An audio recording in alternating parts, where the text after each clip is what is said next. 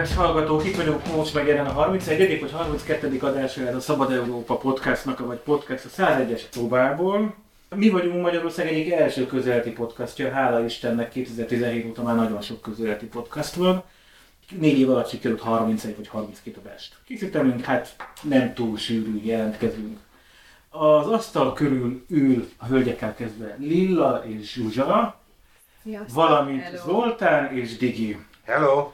És engem Áronnak hívnak, és a, mi az első témánk? Az első témánk az Digi hozta be a chatbe, hogy ő egy kicsit azért szeretne beszélni az előválasztás második fordulójáról. Én ugye javasoltam, hogy ne beszéljünk hosszan, mert már mindenki már 10 órányi podcast adások, már komplet rádióműsorok, nagy cikkek, kis cikkek, sőt, most a 444 kihozott egy olyat, hogy egy ilyen háttércikk, nem tudom, olvastátok, hogy mi történt vajon a két forduló között, hogy a Karácsony Gergő azokban a bizonyos napokban, tehát már mindenki lerágott Nem, mindent. nincs előfizetésem, úgyhogy Az csak előfizetéssel? Igen, és szeretnék erről beszélni, hogy fel vagyok háborodva.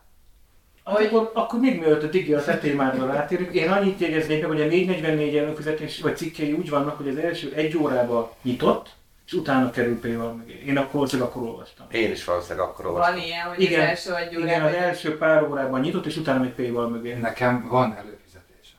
Srácok, nem kell olyan kúrasokba azért. Jó, akkor egy Disney Plus-ért adok neked egy...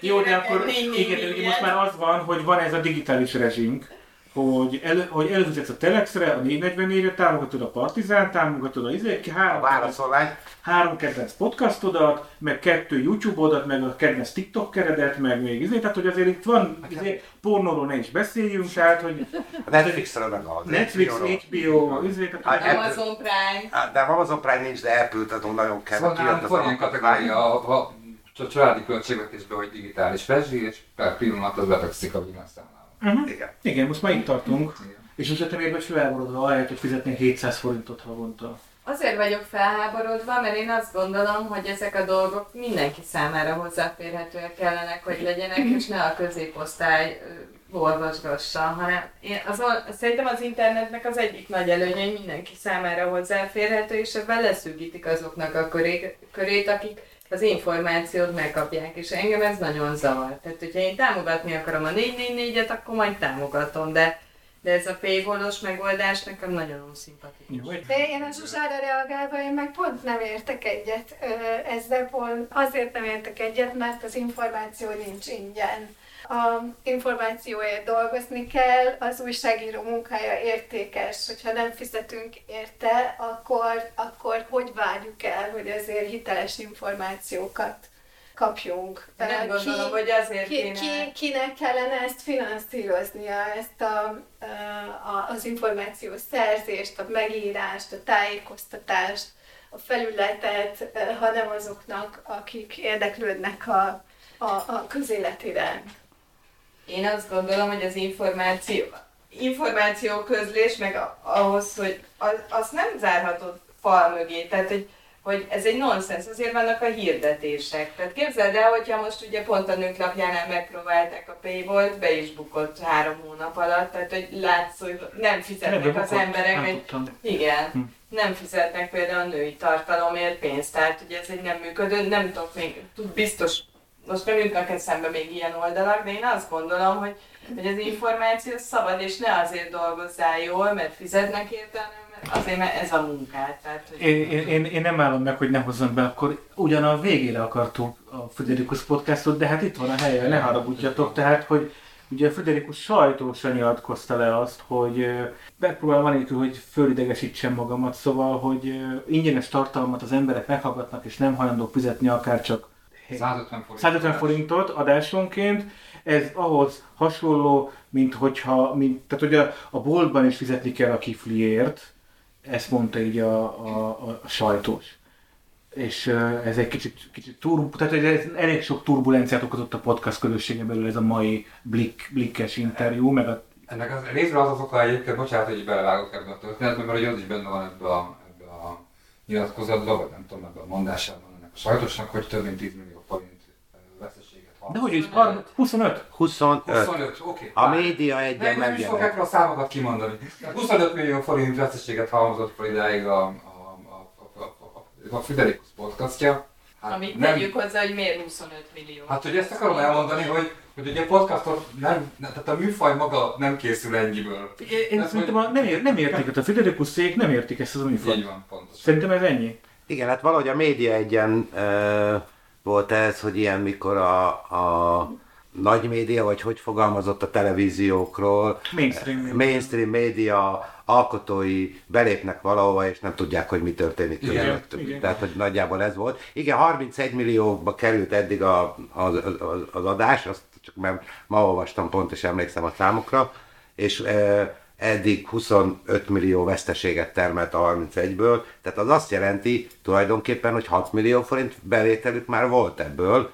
Az első 15 adást ugye volt egy e, valamilyen reklám Davó Egberts, igen. Dao Egberts, igen, ami szponzorálta, de hogy utána nem tudtak megegyezni, és akkor ő is elment. Mi, mi olcsóbbak vagyunk, üzenem a Dalvegbers PR-osának és marketingesének. Hívjatok, keresetek, szeretjük a jó kávét. Igen, nem- és jelzem, hogy olyan 450 a hallgatottságunk átlagban. És nincs sajtósunk, csak műfakfalra gyűjtünk. Na jó, de a, De de a a, sajtós nem kell fizetnünk. Ellenben a Friderikus sajtósa azért kap pénzt, hogy ilyeneket nyilatkozzon, és ezért gyűjtenek pénzt, hogy ilyen embernek adjanak fizetést. Hát tényleg, hát komolyan. De Na, azért mondjuk Na jó, el, de hogy a Friderikus- 25 millió, bocsánat, ennek a nagy része az valami díszlet volt, nem? Tehát, hogy Hát nem, nem. volt. Hát figyelj, itt, itt, itt, itt 10 fő stábban ott náluk, tehát hogy mit tudom, én, négy darab operatőr, vagy öt, meg egy keverő, meg külön hangkeverő, meg külön hangvágó. forgatni. Szóval, hogy visszatérve a Paywall-ra, ez bocs, innen jutott eszembe, hogy ugye ők se Paywall mögé rakták, hanem kirakták ingyenesbe, de költsége van annak, és lehet kihozni podcastot 31 millióból, meg bocsánat, 31 ezer forintból is ki lehet hozni podcastot, és a kettő között persze lesz minőségbeli különbség, de a podcast műfajában olyan nagy nem lesz. Lesz, de nem olyan egetverően nagy különbség lesz a 31 millió, a 31 ezer forint között. Viszont Zsuzsa, ne keverd a... de nézettségben viszont rengeteg különbség van, tehát azért a Fiderikus, ne felejtsük el, hogy például a, a, az Alföldi Robertes riportját, ez több mint egy milliónál tart a Youtube-on. Tehát, hogy Tök jó, ha te Friderikus lennél, mármint hogy ezzel az életúttal, és lenne mögötted már egy mondjuk 50 ezeres feliratkozó szám, és te elhívnád Alföldi Robertet, ha az az adás nem 2 millióból hozott ki, hanem 50 ezer forintból, ugyanúgy megnézték volna egy Igen, pontosan ez a lényeg, azt gondolom, hogy ott értette félre a Friderikus, hogy azzal a, azzal a tapasztalattal, azzal a tudással, azzal a kapcsolati hálóval, azzal a, azzal a értékkel, amit ő képvisel ezen a piacon, megpróbált egy olyan produkciót összerakni, Egy ami sok pénzbe egy kerül. tévés produkció, a tévében tényleg ezek a számok A vannak. podcastot csinált volna, igazi podcastot csinált volna, a műfaj szabályra megfelelő podcastot csinált volna, kasszálnának. Zsuzsa visszatérve, tehát hogy, hogy a 444 P-val jára, hogy a 444, nem nem bocsánat, a Lillához mondom, tehát hogy a 444, vagy nem tudom, valami kötött. Jó, valamelyik. Nem, igazából ugye az volt a vita, hogy fizetni kell a felhasználót. Igen, és én azt gondolom, hogy, hogy a 444-en van 80%-nyi olyan tartalom, ami ingyenesen hozzáférhető, tehát az információ ott van. Ők adnak egy plusz 20%-ot, amit beraknak paywall mögé, tehát szerintem nem sérül az információhoz való hozzáférési jog. De a legjobb cikkeket a mögé. Hát, Az, az a... kapitalizmus, vagy hogy mondjam, hát igen. Azért már meg kell élni. Meg Azért, kell hogy ezen a piacon akarnak megélni, Meg ahol ugye ráadásul ugye az, az összes sajtóorgánunk a- azon a hirdetési piacon van, ahol a legtöbb ö, ö, fogyasztást azt az állam, vagy az államhoz köthető cégek ö, ö, adják. Tehát, hogy nem fog tudni megélni ezen a piacon, csak abból, hogy arra vár, hogy a dolgok a sajtósan mégiscsak neki csöppen. Erről szívesen megkérdezném a Tamást is, mit gondol. Igen, mert, mert kedves hallgatóink lesz majd egy vendégünk, egy meglepetés vendégünk. Ezt így kell mondani ilyenkor? Egy, pod, egy podcastban így kell mondani, hogy lesz Na jó, szerintem akkor a, a válasz volt a kép az lesz, hogy valami ahhoz hasonló lesz, hogy, hogy a hirdetéseken kívül, meg a fogyasztókon kívül van harmadik lehetőség is. Ki a kis kedvencünk? Az élet meg minden. Igen. Nekem személyes kedvencem. Aki annyira jót csinál, hogy ezért támogatják az emberek. Igen, és- jót, és akkor És nem a 10 fős támogatást. stábbal? Tehát ő nem, nem, nem adásodik két millióból Ketten ki. Nem. Nem, tehát ezt mondod, tehát nem 10 fős stábbal csinálja a Nem, de elolvastam, és a díszlet került nagyon sokban. Én nem tudom, hogy milyen díszlet van egy podcastban, mert én nem Semmi. Nézem, tehát hogy fogalmam nincs. Már bocsánat, négy darab, négy darab használt Samsung eh, 1080p-s monitort vennénk, ide kiraknánk ide magunk mögé, az adna háttérképet, vennénk három derítőt, meg még nem egy-két ilyen molinót legyártatnánk, és akkor körülbelül hasonló lenne, csak kihoznánk tized annyiból. Hát Tehát, csak nem fizetted meg közben a belső építész szavarodat. persze, hát de mondom, de ezért mondom, ő tévét, ő nem gondolom. podcastot csinál, ő tévét csinál, tévés eszközökkel, tévés büdzséből. Ha az RTL klubba csinálja ugyanezt, ott valóban 30 millióba kerül egy ilyen produkció. A Youtube-on nem. A Showtime nem 30 millióból csinálja az adásait. Ja, a Marcit se hiszem, hogy a Partizán. Az elején nem? Most már igen. Most már nagyon nagy Most már nagy stábban van, de az elején nem. Tehát az elején jó, de- is, az volt az első ilyen, ilyen milestone, hogy legyen havi 6000 dollárnyi támogatójuk. Ugye akkor volt a 6000 dollár, mondjuk 1,8 millió, vagy kevesebb, 1,6 millió forint. Ez olyan 4-5 Hm. évvel ezelőtt. És abban az 1,6 millió forintból havi fix bevételből tudtak fölvenni mondjuk fixen négy embert, meg ezért, tehát hogy innen indultak. Aha. Nem onnan, hogy rögtön el, from, el, Vertek. elvertek 30 milliót, abból 20, nem tudom, 20 milliót ad visszafe. Hát meg lehet, hogy nem a sajtósra kéne akkor költeni, Hát szerintem- a marketingesre, Hát igen. a aki megkeresi azokat a hirdetőket, mert egy nyilván egy egymilliós nézettségre bármelyik nagy cég oda fog Igen. állni. Mint ahogy például a VMN-nek az elviszlek magaddal, ami biztos vagyok benne, hogy sokkal kevesebb pénzből készül, is mindig van Az az autós? Az a YouTube-os Igen, autós? Igen, és annak sincs nagy költsége, mert ott egy autóba kvázi podcast. Hát meg ki kell adni 6 darab GoPro-t, meg mit tudom én, tehát Igen. Két autó. Meg vágni. Jó, Van azért, két autó, azért igen. két dologról beszélünk most legalább, ha nem háromról, mert Igen. beszélünk a podcastokról, beszélünk a, a hírportálokról, beszélünk szórakoztató műsorokról, és beszélünk információkról. Tehát, hogy ezek különféle területek, és szerintem különféleképpen is kell kezelni őket, de meggyőződésem, hogy nem létezik sajtószabadság önálló sajtó nélkül, aki árul egy értéket, ami az információ, ami igenis szerintem pénzbe kerül, és jogosan kérnek érte pénzt, és kerülhetne az fizetős fal mögé, és szerintem tehát nem lehet megoldani ezt másképp. Tehát Sőt. vagy, vagy pedig kiszolgáltatod az egész piacot egy hirdető érdekcsoportnak. Tehát, hogy vagy én fizetek érte, mint ö, felhasználó, vagy pedig a hirdetők, akik előbb-utóbb valamit akarnak majd ezzel a felülettel csinálni. Sőt, nem létezik sajtószabadság, nem csak amit mondtál, hanem középrétek nélkül, aki ezt eltartja a saját sajtószabadságát. Így van. Nem kéne erről külön van. adást csinálni? Biztos, hogy egy csomó ilyen van olyan ismeretségi körünkben olyan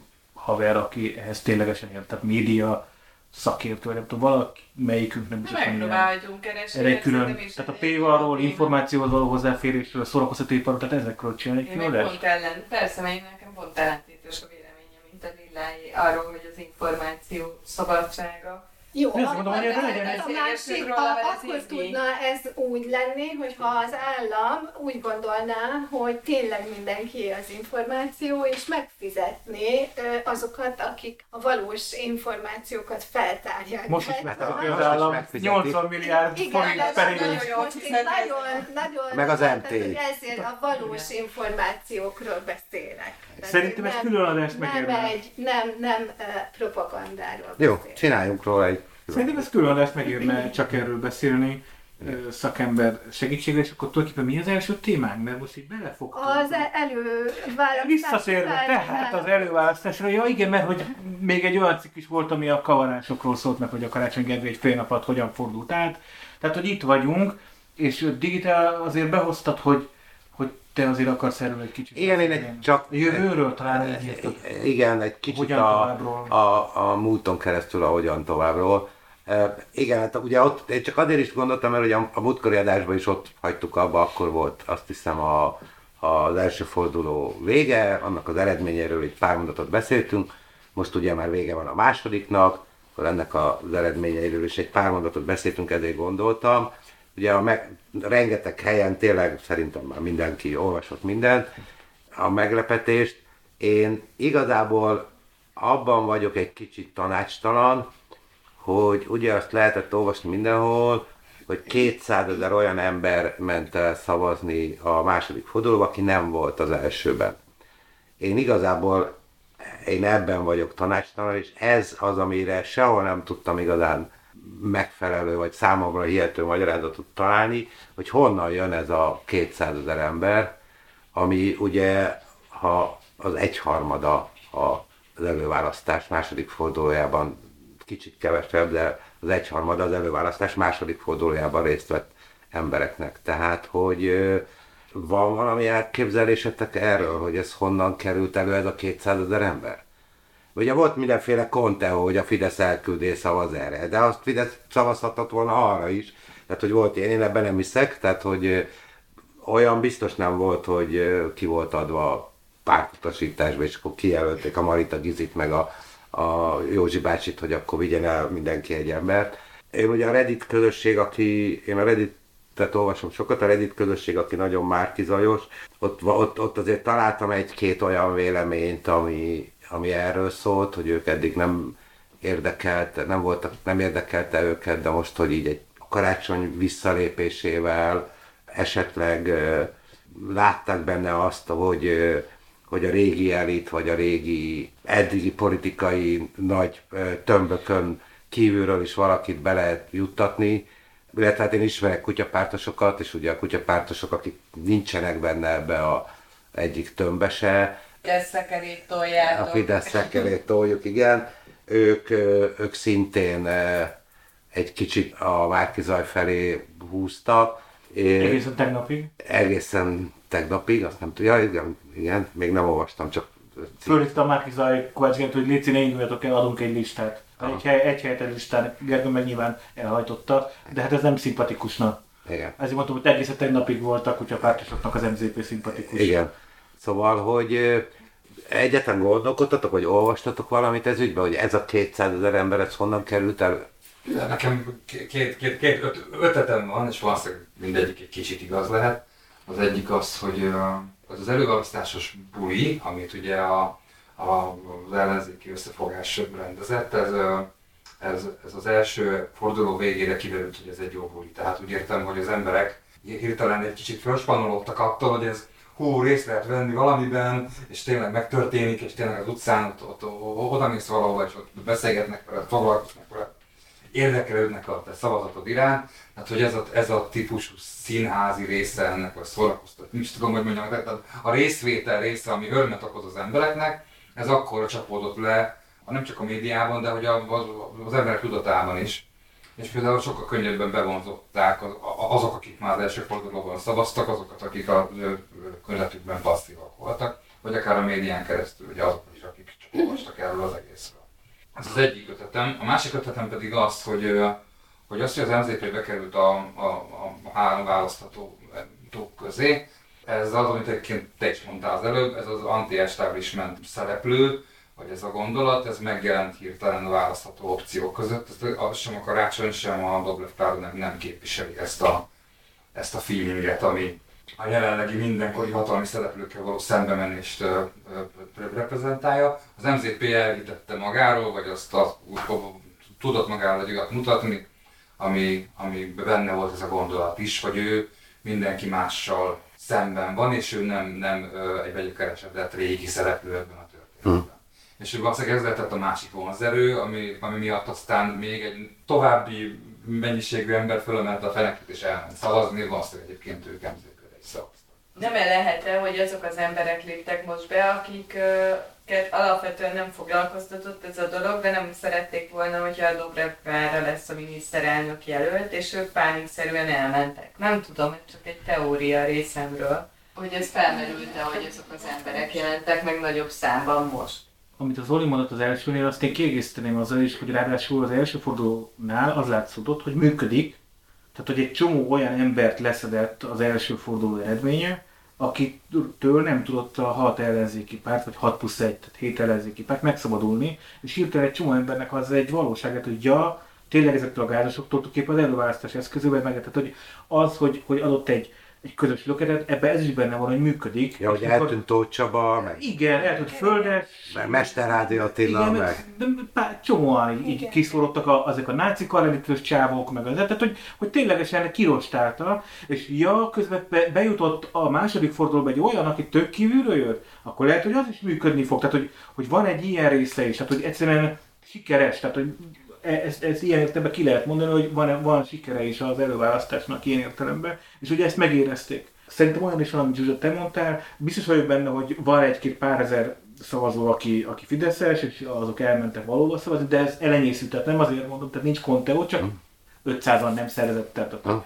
pár olyan is. Én, én ugye részt vettem sátorüzemeltetésben, és ott kin is voltam, szavaztatni is voltam, és ténylegesen látszott az, hogy a második fordulóban rengeteg fiatal jött, tehát nagyon sok. A fiataloknál egyszerűen láttuk, tudtuk, hogy az MZP-re jönnek el szavazni, és ők nem vettek részt az első fordulóba. És ugye az a második fordulóban úgy működött, hogy aki már az első fordulóban szavazott, annak nem kellett megint beütni minden szívszarját, hanem rögtön csak csippantani lehetett.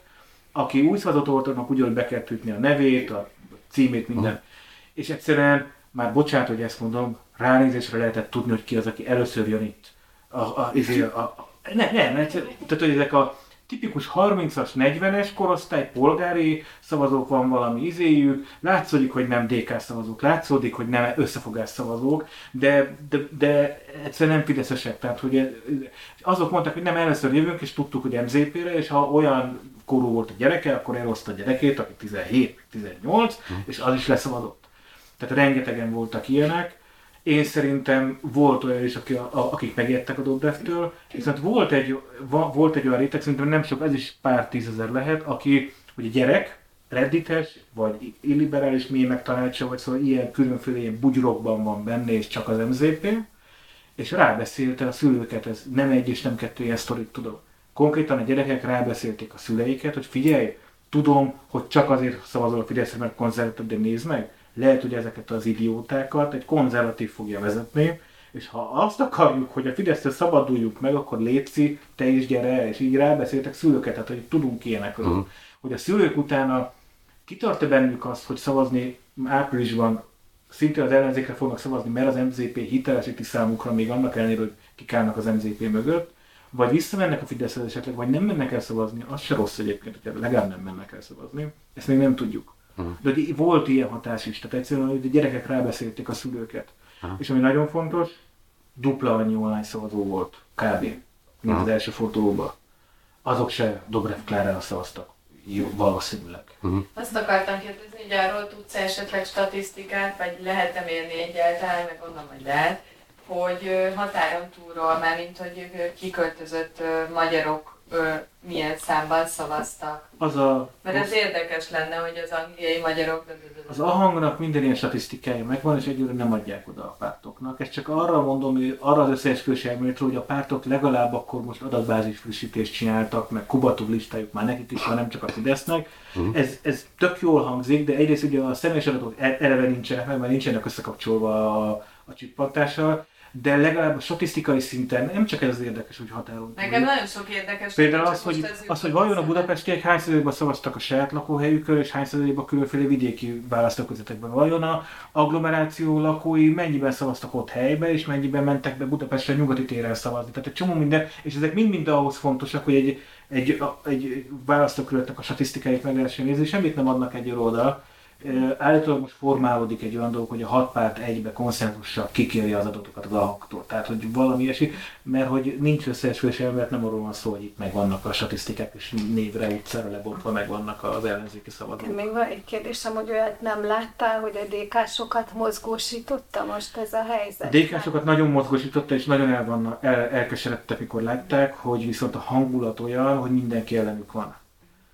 De, tehát a DK-sok nagyon benne voltak, hogy ezt meg tudják nyerni, és nem sokon múlott. Azon múlott, hogy az MZP elhitette ezekkel a 200 ezer szavazóval, hogy ő, hogy, hogy ő egy más országot tud képviselni. Mert ne, nem sokon múlott. Tehát, hogyha nincs ez az átfordulás, akkor Dobrev ezt megnyeri. Ők nagyon sokat dolgoztak. Tehát igazából a karácsony visszalépése ezek szerint ugye nagyjából 20% eltérés volt a két 54-46. 54-46. Tehát 4 hogy százalék. akkor ez azt, Kétszer 4, 8 úgy jön ki. e- ez azt jelenti, hogy nagyjából a, a, a, ugyanaz a DK-s mennyiség elment szavazni, vagy ezt Szerintem így, nem, nem, Nem? tudjuk, ezt se tudjuk. ezt sem tudjuk. Meg ráadásul ugye az van megint, hogy a kis településeken lakóknak messze kellett menniük. Igen, Tehát, hogy de nem biztos, hogy elmentek. Az első fordulóban például volt itt a szigeten, a másodikban nem. Tehát nem Igen, de biztos, ne felejtsd el, hogy viszont a második fordulóban ugye bárki szavazhatott bárhol, hiszen már nem a választókerület ez volt kötve, hanem az egész országban. Tehát, hogy e- ezek, ezeket, ha meglennének a teljes adatok, egy csomó ilyet ki lehetne belőle kutatni egyszerűen adat bányászati módszerekkel. Tehát nem, nem a egyes személyekről beszélek, hanem a, az adatokról, de hogy egyre nincsenek meg. És szerintem van még egy, amit hallottam, hogy nem csak 200 ezeren elmentek pluszba, hanem 180 ezeren nem mentek Viszont el. nem mentek el. Így A van. második fordulóban, akik Olyanok, az elsőben elmentek, Így van. tehát hogy De hát ennek egy, ez egy nagyon érdekes... de ennek egy része lehet az például, amit mondott a Zsuzsa, hogy például itt a szigeten nem lehet. Nem, nem, azok nem mentek el. Hát azért, mert hogy itt a szigeten például Nem, nem, nem, de nem érted. Konkrétan nem vettek részt, nem azért, mert a szigeten nem volt sátor, De azért nem ment el a második fordulóba ő szavazni. itt él, és nem Ő itt él, és nem nem, nem el neten szerintem szavaz, az hanem elment a CBA-ba, ami előtt ott állt a sátor, az első fordulóban akkor szavazott, második fordulóban nem állt ott, akkor nem szavazott. Ilyen is lehet, Ilyen is lehet, de szerintem nem ez a jellemző. ez. Igen, igen. Szerintem nem ez a jellemző, tehát Igen. hogy a, ez a választás nem csak mozgósított, hanem voltak Hát azok valószínűleg nem lehet el, hogy a karácsony szavazók voltak. Meg a jobbik szavazók. Meg a jobbik szavazók. Van több körzet, amit ismerek közelről, az, az például látszódik, hogy a jobbik szavazók nem túl acélosan szavaztak le a sajátjaikra, de mármint, hogy például a DK-s jelöltre, vagy fordítva. Tehát, hogy egyszerűen ez így nem nagyon jól működött. Tehát Hát az- a jobbik szavazók, akiket megkértek, hogy el, egyébként nem tudom. Mondjuk a DK-sra, valahol, az az, nem annyira jól működött. A DK-sok azok nagyon fegyelmezetten leszavaztak, akár jobbikosra, akár, tehát amit nekik mondtak, de a jobbik szavazói például nem voltak ennyire, ennyire ö, fegyelmezettek. De ezek, ezek is olyanok, hogy egyszerűen nincsenek meg az adatok, hogy ilyen mélyen lehessen. Vannak adatok, ilyen agregált adatok vannak, látjuk, hogy ennyi volt jobbikos előtte és ennyi ízé, de hogy egészen pontosan ki hova vándorolt, egyszerűen ezeket nem nagyon látjuk egyelőre. Jó, de hát a Jobbik néhány évet le, le, leváltja a saját vezetését is. Tehát azért a, szemben ugye a DK valahol. Hát nem nagyon. A stabilitás, a stabilitás az egy nagyon fontos. Figyelj, most jó, érdekes, ez- ez figyelj, nem nagyon fogadjuk. működött szerintem náluk ez a DK jobbik összekapcsolódás, ami nagyon sok választókörzetben összekötötte őket, és szerintem sok jobbikost elidegenített a saját pártjától. Ezt, ezt nem tudjuk. Lehet, Teória, de igen, nem tudjuk. Viszont, viszont a, a DK-nak szerintem igazából kettő vezetője van. Tehát a Feri az már csak egy ilyen mém elnök. A Dobrev Klára látszik, hogy ő sokkal jobb egyszerűen ebbe az egész pártos dologba, jobban áll neki. Szerintem a Feri már csak... Mi? Feri már csak izé, YouTube videókat, meg Facebook élőket tol, és így vicceseket, izé, de és persze jó. szereti, de hogy, hogy nekem azért inkább olybá tűnik, hogy ott a Dobrev ott a, kezd a, a pártelnök lenni. Hát a jobbikban. A marad. DK-ban. A DK-ban. És hát ugye mond, talán az előbeszélgetésben felmerült még ezzel a témával kapcsolatban, hogy a hogyan tovább. Hát a hogyan továbbról az a véleményem, hogy a választási siker biztos így marad, ahogy sokan mondták, én is ezzel értek egyet, senkinek nincs érdeke, hogy ezt fölrúgja, hogy utána mi lesz, abban viszont elég pessimista vagyok. Tehát, hogy Ha nyernek, vagy ha vesztenek? ha nyernek. Ha vesztenek, akkor az teljesen egyértelmű forgatókönyv, hiszen Pakolunk. hát megvan a, Megcsinálják az Árnyék 2 podcastot? igen, megvan a, az egyéni jelöltek, azok közül majd bejut X vagy Y, és akkor az, akinek a legtöbb lesz, az marad a legerősebb, aztán négy év alatt majd megint vezetőváltás itt, izé ott, és akkor kezdődik minden előről. Ha nyernek, szerintem akkor sokkal nehezebb dolguk lesz. És itt, itt egy érdekes mondatot hallottam Tölgyesi Pétertől, hát ha valaki nem hallotta, annak elmondom, hogy a kormányzásra az ő véleménye szerint Márkizaj Péter kevésbé alkalmas, mint a Dobrev Kára. Ő mind érti, hogy miért működött el, és hogy Márkizaj, hogy, hogy el tudta, a nagy előnye az MZP-nek az volt, hogy el tudta hitetni az emberekkel, hogy ő is alkalmas kormányzásra, amiben viszont elég sok embernek itt elég nagy kétsége van. Igen, én valahogy annak közelítem meg ezt a kérdést, hogy akkor, amikor, amikor pártokról beszélünk, ha hosszú távú sikert akar egy párt, akkor kell valamilyen átérhető feeling. A, a, a Fidesznél megvan ez Orbán Viktor, Hm. és a polgári Magyarország volt egy darabig, meg nem tudom mi, most inkább Brüsszel harcolunk, meg a migránsokat, de mindig van ez az átélhető valami, és az a sztori, hogy ő Orbán Viktor. Ilyen az ellenzéknél egy pártnak van, az a DK-nak van, már bocsánat, de az Gyurcsány Ferenc. Ott aztán mindenki imádja Gyurcsány Ferencet, ott ez a sztori, hogy ő a örök mozgó, nagyokat mondó, pokoli nehéz, és még mondhatnám a szavajárásait, már ez mindenki kívülről fújja ezt.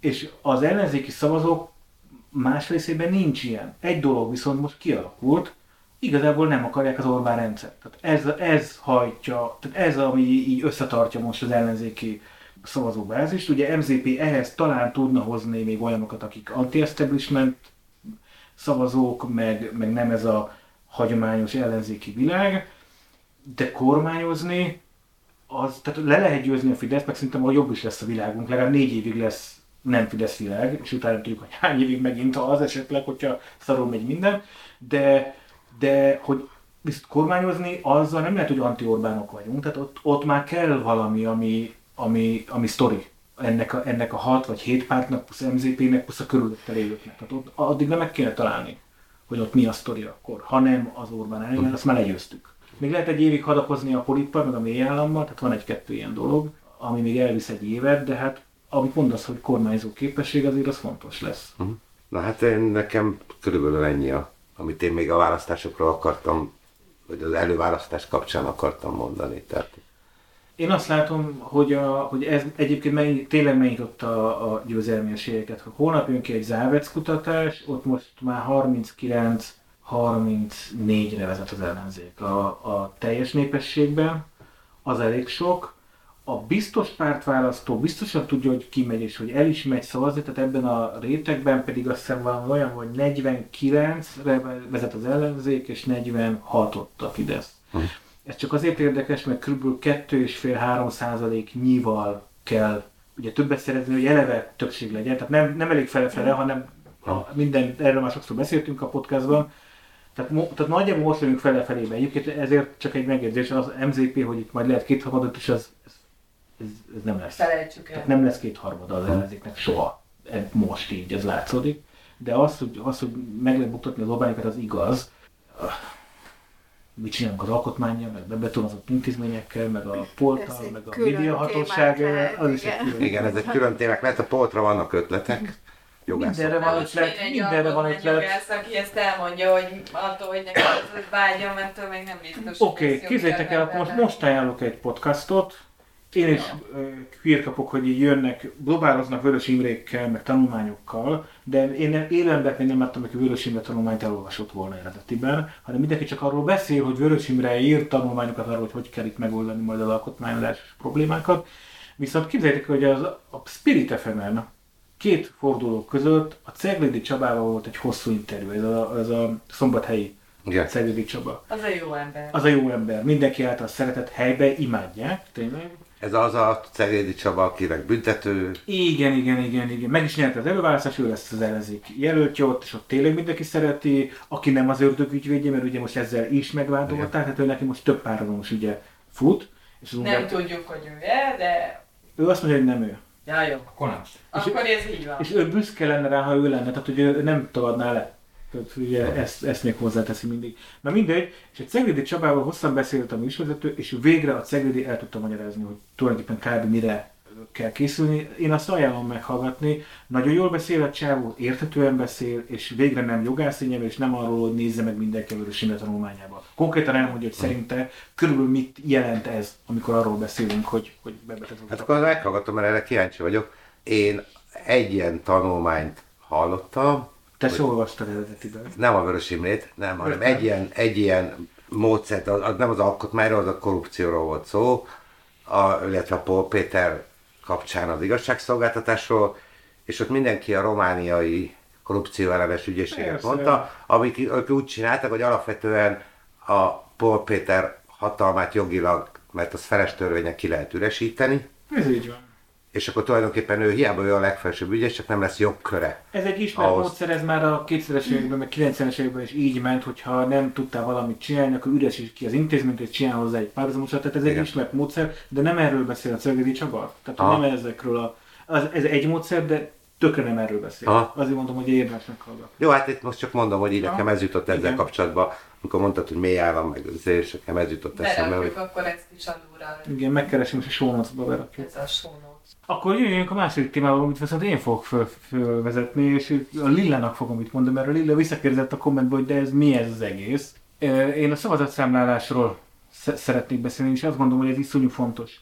Ugye arról van szó, hogy minden választáson, csak egy rövid összefoglalót a hallgatóink kedvéért, minden választáson van kb. 10 ezer szavazókör az országban. Rendre fölmerül, hogy de biztos elcsalták a 2018-as választást is, hiszen leállt a szavazó, az online országos szavazórendszer, emlékeztek rá? És Igen, azóta másfél órára, és na akkor átírták ez, a, ez az összeesküvés. Az van, hogy igazából nem lehet meghekkelni a választást. Tehát, hogy Mindent meg lehet tekkelni. jó, nem lehet meghekkelni. Az a különbség az előválasztás meg az igazi választás között, hogy az, az igazi választáson papír alapú, tehát nem online alapú, mint, a, mint az előválasztás volt. És papír alapon, hogyha ben vannak emberek a szavazatszámláló körbe, akik végig mennek, végig számolják a lapokat, azt is el tudom mondani, ez hogy működik, nem olyan bonyolult, körbe állnak egy asztalt, kiöntik, sz- szétálgatják az X alapján, majd megnézik a, tehát megszámolják egyesül a pakkokat, és addig számolják újra és újra, amíg kétszer egymás után ugyanaz az eredmény nem jön ki.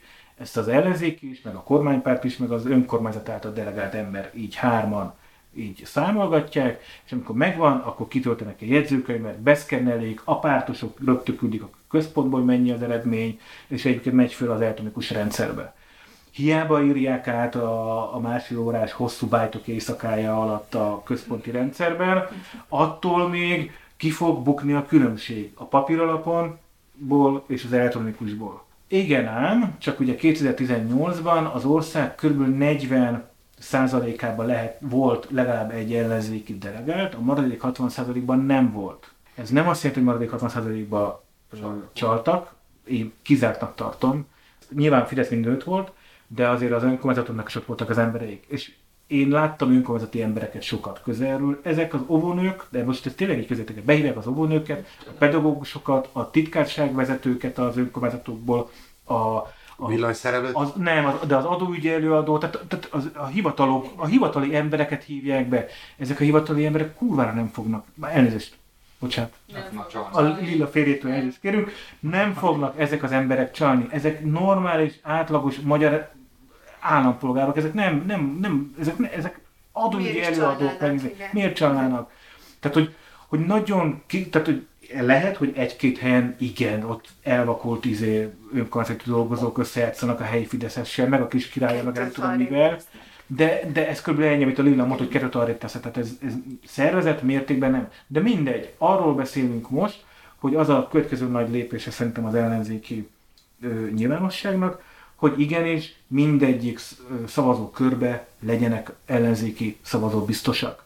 Rossz hírem van, nem egy kell, hanem kettő, tehát 20 ezer ilyen ember kell. Azért kell kettő, mert az egyik elmegy a mozgóurnával az öregek otthonába, és a másik pedig ott marad addig a nap közben. Ez 20 ezer ember. Ez egy olyan kötelező kör, amit gyakorlatilag bűn kihagyni. Azt azért fontos megemlítenem, hogy a 60%-nyi hely, ahol nem voltak, az egyébként valóban inkább kis települések, ahol egyébként nagyobb a kockázata és a csalásnak, ez tök, tök igaz, hogy városokban, meg kerületekben nem fognak, vagy nehezebb. Ellenben ott, ahol csak közmunka van, és 300 fős a falu, ott azért nagyobb eséllyel lehet ott trükközni, oda is kell, és nem véletlenül rakta ki a Mérő Lászlótól tól kezdve a Bajnai Gordoni, mindenki, hogy, hogy ő most jelzi, hogy a maga részéről bármelyik kis településre elküldhetik, mert ugye ott nem vagy helybe helyez kötve, te bárhol lehetsz, az a én, pekvére tehát, hogy én, én akár Balatonhegyén, Balatonhegyén is lehetek. Lehetsz, igen, a pekved azt, hogy reggel, reggel 5 óra 30-ra oda kell érned, este 7-ig tart a szavazás, és utána számoltok Igen. 9-ig, majd utána beülsz az autóbusz haza. Igen, és Tehát egy- miután pár delegált, hogy nem kapsz se kaját, se... Igen, de most az Igazán. ellenzéki, ellenzéki 106 jelölt és csapata biztos, hogy benne, hogy fognak kaját szervezni, mert szeretném jelezni, az önkormányzati választáson mi is kaptunk enni. Tehát ugye ez nem volt szempont, hogy ö, Hmm. delegált voltam. De valahol igen, tehát ténylegesen Jó. uh, valahol Jó, igen. De mitől Akkor gyertek? Pomázra, azt mond, adnak bocsánat, ha azt mondod, hogy úgyse csalnak, akkor mitől tartasz? Ö, Tarts szárazon a puskaport. Igenis, ennek az ellenzéki, tehát kell, ahogy 106 helyen volt 400 sátor, és a 400 sátorban volt 1000, 2000, 3000, nem tudom, 5000 nyi ember, akik bevállalták, hogy kétszer 8 napon keresztül meg a, izé, meg a központba online szavaztattak, ugyanez a közösség igenis menjen és 20 ezer emberként menjen el szavazókörökbe. Ez, ez, ez ennyi, ez egy kötelező kör. Hogy ne, ne legyünk Putyin országa. Azt szeretném megkérdezni, hogy, és te biztos fogod tudni a választ, hogy, a, hogy hogyan tevődik össze, milyen meghívópások alapján tevődik össze egy szavazatszámláló csapat. Ha jól akkor vannak pártdelegáltak, és vannak önkéntesek, Nem. civilek, hogy ez Nem. jön össze. Úgy nem, úgy működik, hogy az önkormányzati jegyzője azt mondja, hogy na hát akkor készülünk a választásra, pomáz 16 darab szavazókör, ugye 8, 8 szavazó, tehát 8 választókerület, minden választókerületben 2 darab szavazási pont, tehát 16 darab ilyen kör van, akkor mind a 16 körnek az önkormányzat azokat, akik már 5-10 éve, meg 20 éve, meg 30 éve ennek a szavazókörnek az elnöke, akkor őket fölhívja a jegyzői hivatal, hogy figyelj, lesz választás, vállalod megint, hogy te legyél a szavazókörnek az elnöke? Igen.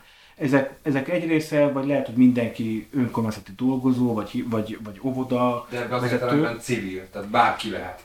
Hát a, nem, az önkormányzat hívja föl. Tehát az önkormányzat jegyzőhivatal ezt az Jegyző kijelöli. Így van, jegyzőjel. Az egész, a választások lebonyolítása jegyzői feladat helyben. Oké. Tehát ezeket a jegyző szervezi mindent. A jegyző szervezi, hogy legyen kaja is, meg szóval mindent. Aha. Sőt, fizetés is, tehát napi díj is van.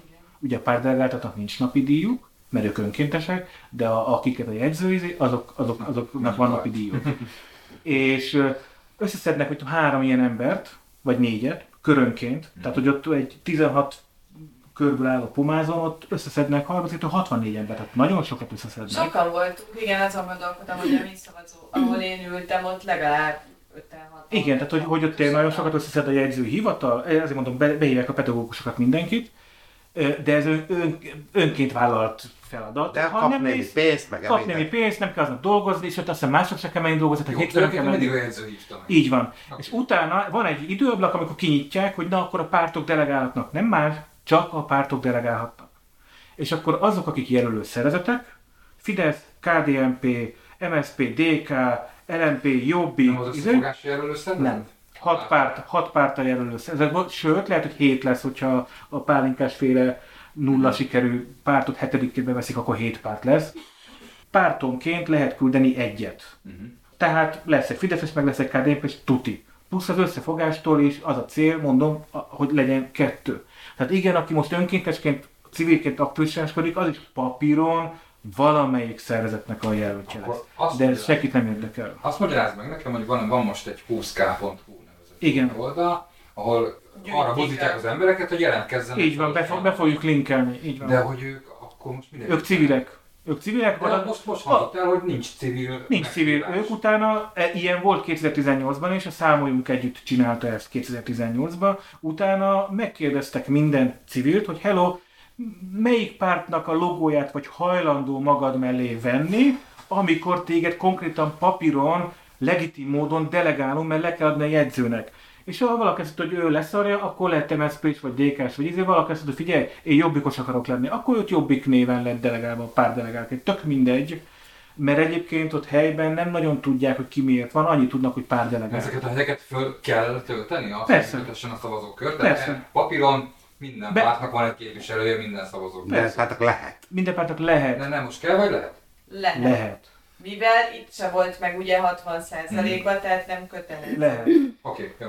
Tehát tulajdonképpen az is lehet, És a 20 a gyűjtése önkéntesekre, az ezekre a szabad helyekre appellál. Persze, Oké. persze. Aha. Így van, tehát hogy nincs egyébként csak úgy te, mint civil nem mehetsz, vagy téged a hivatal fölhív Mhm. valami miatt. Ha vagy jelentkezel az önkormányzatra, mert van ahol két. Lehet, igen, sok helyen persze lehet jelentkezni, mert a jegyzőhivatal már tudja, hogy úgyis lasszúval kell nekik összefogniuk, tehát egyébként kifüggesztik a fali újságra, hogyha akarsz, akkor gyere. Keres egy kis pénznyugdíjas vagyok. Igen, nyugdíjas pedagógus vagy úgyis dolgoztál sokat emberekkel, meg papírt láttam már közelről.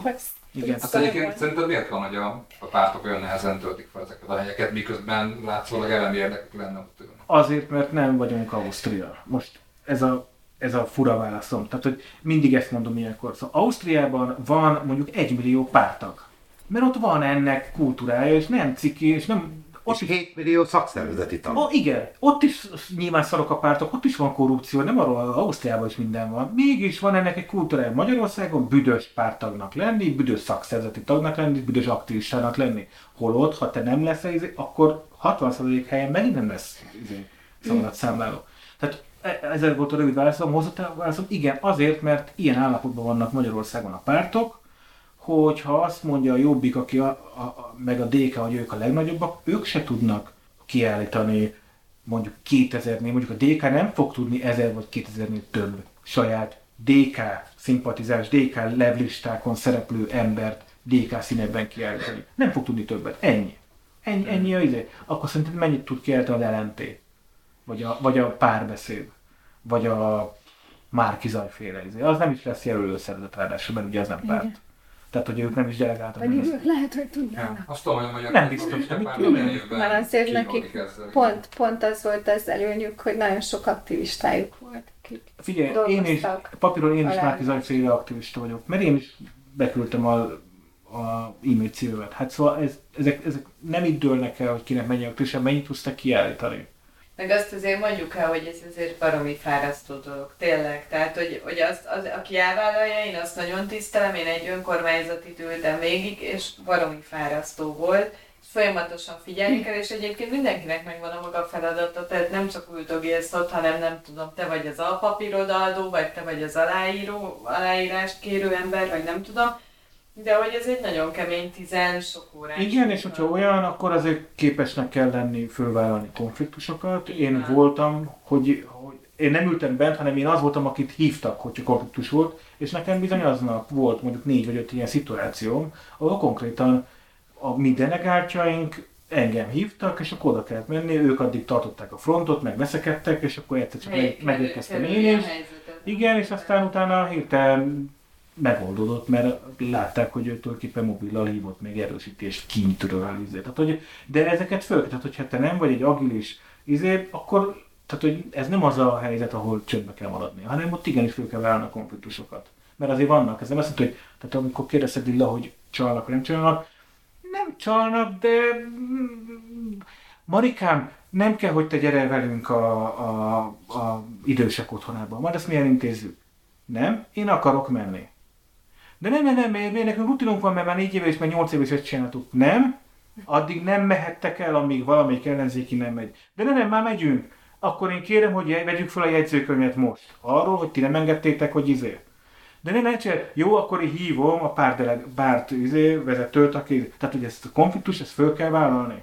Ez, erre nem mindenki képes. Tehát itt ráadásul De akkor itt egy felkészítő tanfolyamra is mindig volt volna. felkészített, ezek mindig voltak. a A, pártok de ezek voltak is ideig, és a, a, amikor volt az előválasztás, akkor is voltak felkészítő tanfolyamok az a sátorban lévőknek. Tehát ezek, ezeknek megvan a logisztikája, persze. De ez attól, hogy van felkészítő tanfolyam, neked akkor is oda tehát föl kell Oké, állni. tehát, de legalább tudom, hogy mit mondok, vagy mi azért, vagy honnan Hát vagy annyira, annyira izgulsz, hogy nem teszed be, mit kell mondani. Érted? Tehát, hogy mert már emberek Sokfélék sokfélék, igen. Szóval, hogy Hát meg lehet, hogy becsöppensz egy olyan közegbe, ahol mindenki ismer mindenkit, Ja, és és te, te, meg te vagy az a fekete segít, te vagy az idegen, te vagy az, aki az ellenzéki izé. Hát ez egy fideszes falu. Hát mi mit keresett egy Budapest? Mert ugye jó esetben ez lesz, amit te mondtad, egy Balatonhenyére majd le kell menni, mert ott egyébként nincs ellenzéki. Ó, ez a Pesti. Ó, ez a Pesti ellenzéki, a Komcsi, a Soros ügynök. De ne, ne, ez lesz. Ez persze. Kis, sok kis településen ez lesz. És bejön a polgármester, úr, aki ugye nem mehet be, de azért bemegy. Nem, és mit javasolsz? Tehát, hogy mi, mi, mi az, amire rá akarjuk venni a hallgatót? azt szeretnénk a hallgatóktól, hogyha ha szeretné, jó, oké, másodnak kezdem. A Jánbor András kirakott ma egy posztot. Megkeressük majd és belinkeljük, ami arról szólt, hogy igen, a, a Fidesz azzal, hogy általában egy-másfél millió ember aláírta a, a stop, Akárkit. stop akárkit, igen, igen, igen, igen, Stop Márki Zaj a végén. Szóval hogy ezzel nyilván frissítették az adatbázisukat, nekik az ugye jogszerűen megvan névvel, címmel, utca, utcára, tehát, mind, tehát hogy lakcímve megvan. Nyilván ők így fognak majd áprilisban venni, hogy csak azokra a helyekre fognak becsöngetni, akik nekik megvannak, és azt mondják, hogy menj el, na akkor most kell menni szavazni. Tehát, hogy, hogy me, és a korábbiak is megvannak, szépen összefésülik, ezeket az adatbázisokat megvesznek. Tehát, írta Jámbi, Jámbor András, képviselőjelölt, most már ezt lehet mondani rá, hogyha azt akarjuk, azt akar, igen, azt akarjuk, hogy legyen változás, ha azt akarjuk, hogy legyen ellenzéki győzelem, akkor igen, akkor ugyanúgy kell aktivistának lenni helyben, ugyanúgy segíteni kell az ellenzéki jelöltet, vagy munkával, vagy pénzzel, plakátragasztással, szórólapozással, és igen, bemenni szavazatszámlálónak. Tehát, hogy arra biztatok mindenkit, hogyha egy picit izé, ha, ha ő nem tud mozogni, nem baj, akkor jelentkezzen be a helyi, helyi képviselőjelöltje, és mondja azt, hogy figyelj, olyan mobil csomagban vagyok, hogy én tudok telefonálni. Mondd, hogy kit, kiket hívjak föl. Vagy tehát, hogy ke- ja, Facebookon kell kommentelgetni, akkor én segítek abból, hogy én kommentelgetek. Tehát, hogy tehát tök mindegy, hogy tehát aki, amit tehetsz, én azt javaslom a hallgatóinak, hogy tegye meg. Menjen szavazat számlálónak. És Balatonhegy gyönyörű. Megnézhetitek a neres birtokokat. Igen. A falu két oldalán. Varga Judit szüket pátriárkája. Az a Kossuth utca 11, azt hiszem, és a falu túl végén pedig megtaláljátok azt a kis haciendát, ami Haciendát, odaépült igen. a forrással szemben. Meg tudjátok nézni, hogy mi jön ki egy csokból átlagosan. Ennyi. Igen. Na én ezért akartam a szavazatszámlálásról beszélni. Jó, hát- még Odébb van egy Az örök életnek De az most, de, de, de, de, az, igen, igen, de azért, azért, mert a 20K, az most elkezdte ezt a kampányát, mert össze kell gyűjteniük annyi embert, tehát hogy ez nem lehet az utolsó egy héten, hogy ú, gyerekek, akkor most jelentkezzetek be. Ez nagyon sok. 20 ezer az nagyon sok, hát az nem, az, az tényleg nagyon sok. És ugye hát nem 20 ezer kell, 25 ezer kell, mert mire, aki most jelentkezik novemberben, az nem biztos, hogy komolyan gondolja majd áprilisban. Szóval, szóval ezt, ezt, ezt most kell elkezdeni ezt a dolgot. Igen, Megyünk. megyünk. Halálosan fáradt leszel egy hét uh, gyűjtés után. És most ha te akkor nem akarsz, te már egyszer volt a pomászon, neked ebből elég. Nem, nekem ez nagyon megviselt. Ilyen bongyorhajú nénikkel, fideszes nénik kerültem együtt 10x órán keresztül, és a végén még megpróbált terrorizálni a jegyző, hogy nekem kötelező bemenni a hivatalba. Én megmondtam, hogy nekem nem kötelező a hivatalba menni, és kapja be, és távoztam. Úgyhogy még renitens is volt. Valójában tök jó buli, csak szegény Nagyon jó, nagyon jó magát. volt, És kaja is volt. van. Háromszor adtak enni, és utána a Fideszes néni hazavitte a ellop Maradékot? kávét, egy szint, meg a szalmét. Ugye a mi hallgatóink nem, nem ilyen érzelmileg fixáltak, mint az Orbán Viktor hívei, meg a Gyurcsány Ferenc hívei. Mi, a mi hallgatóink ezek okos, stratégikus, taktikus, megfontolt és okosan döntő hallgatóink vannak. Tehát a mi hallgatóinkat azt kérjük, hogy ne érzelemből, hanem tudatosan azért, hogy eltakarítsuk ezeket innen. Így van, meg ez is mindent a demokrácia. Így, így, így, így jogbiztonság, demokrácia, Meg egy nagyon jó szociológiai vizsgálat, hogy egy településen kik jönnek el és milyen emberek vannak. Én például megismertem a közvetlen lakókörnyezetemben élőket, és ez szerintem. Akiket most levongyurhajú néztél. Amúgy igen, De de csak részben. De ezek kedves nénik, nem egyébként. abszolút kedves nénik, és megismertem, hogy a három darab németet, két darab szervet és öt darab, nem tudom micsodát is Azt, most ezt a szavazókról beszélünk. Igen, a szavazókról, akik szavazhattak ugye az önkormányzati Igen. választáson a kisebbségre. Igen, mert hogy a nemzetiségi listán csak azt kapja meg, akinek nemzet, Persze. nemzetisége van. Igen. Ugye úgy van a rendszer, hogy te bejelentkezel nemzetiségnek, mondjuk te cigány listára akarsz szavazni, az szuper, akkor te a cigány listára szavazol, de nem szavazol a simán. Hoppá. Bizony. Miért nem szavazol a sír? De szerintem szavazol a simára. Az ország, országosan nem. Tényleg. Uh-huh. És ugye ez van, hogy az országosban mindig azt a nemzetiségi egy darab képviselőt, mindig stabilan a németet adják most már X ciklus Ők óta. hajlandók erre az. Ők hajlandók erre az áldozatra, és el is mennek utána szavazni. Aha. És leszavaznak a Fideszes német. Deutschland. Igen, igen, azért szerintem ő is addig lesz fideszes, amíg izé, utána hirtelen me- megtalálja magában a jogállami németet. Aha. És nem fogja a Katalin azt hogy kit rejtegetni a papírra, vagy nem ő volt az, aki, aki a, a tordaimból csinált egy videót, hogy Szerintem nem. Ugorjunk. Az, az látszik, hogy ez a választás dolog, ez egy nagyon bonyolult dolog, lehet, hogy legjobb lenne ettől Lilla, ez a demokrácia ünnepe. Ez a demokrácia ünnepe, nem bonyolult. Szörnyen fárasztó is, meg bonyolult is, És meg nagyon drága. szán, meg drága, tehát lehet, hogy, Milliárdok. Ja, hogy nem kéne, egyáltalán Egyáltalán nem kellene ilyen Szerintem ezek gondolkodnak a fiúk. Sokkal egyszerűbb volna, hogyha ez az egész cirkusz, ez is egy show, nem? Tehát Helyette egy kirándulni, szép Igen, idő lesz igen. valószínűleg. Április lesz. így van. Tehát- És, és az ellenzékiek csak bohóckodnak, mint az Igen, tehát hogy ez, ez úgyis csak egy ilyen... Szerintem a nagy tanulság igazából az, hogy részt venni a közéletben, az nem csak, hogy mondjam, az észosztás egyik új platformja vagy szintje, hanem. Szeretném mondani, hogy én amikor részt vettem most a közéletben is a második fordulóban szavaztattam, nekem konkrétan elfáradtabb a karom, mert állva kellett tartani ezt a nyomorú tabletet, folyamatosan jöttek a szavazók, ahelyett, hogy otthon maradtak volna. Nem, ezek a nyomorultak ott ürömön álltak sorba, egyfolytában, és nem, tehát semmi, végig így kellett tartanom négy órán keresztül fizikailag a tabletet, és nyomogatnom a gombot. Ez is a demokrácia ünnepe A volt. demo. Na jó, és mi van még? Lilla hozza a harmadik témát.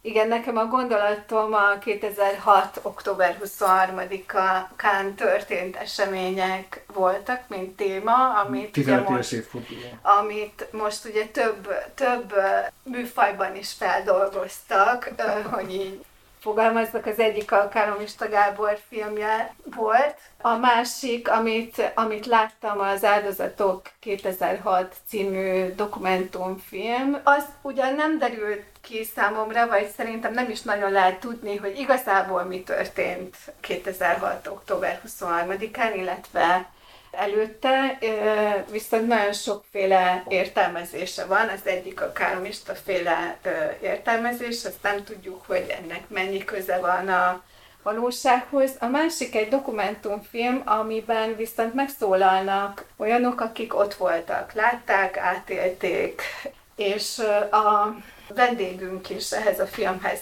kapcsolódik, Bodoki Tamás, most az átlátszó főszerkesztője, akkoriban újságíróként dolgozott az ügyön, hogyha jól tudom, és akkor ő lesz az, akit várunk a Hát stúdiónkba. a ő stúdiója. Úgyhogy Szóval azt akartam megkérdezni, hogy akkor ennek a filmnek a bemutatója a- az Uránia moziban volt, és jelen volt a NER teljes felsővezetése, vagy ez másképp zajlott? Nem, ez egy kicsit másképp zajlott. Ez az Eiffel műhelyi házban volt, ami az operaháznak egy ilyen frissen felújított részlege. Egyébként gyönyörűen megcsinálták ott a Kőbányai úton a, egy régi ilyen Ganz gyárcsarnok gyakorlatilag. És hát a társaság az elég vegyes volt, tehát a NER-ből a, a, az A, A válogatott az nem vett részt, viszont ö, azok részt vettek, akiknek annó volt valami köze ehhez a témához, tehát a Balogh Zoltán vagy Révész Máriusz ott voltak, de eljött Karácsony Gergely főpolgármester is, ezen kívül pedig a, hogy is mondjam, a jobbik közeli szubkultúrának az a része, akik ebben annó érintettek voltak, tehát például Budaházi György is részt vett az eseményen. Ők már nem jobbik közeli, hanem inkább mi hazánk közeli, nem? Igen, a- tehát aki annó, An- annak idején annó jobbik, igen. igen. igen.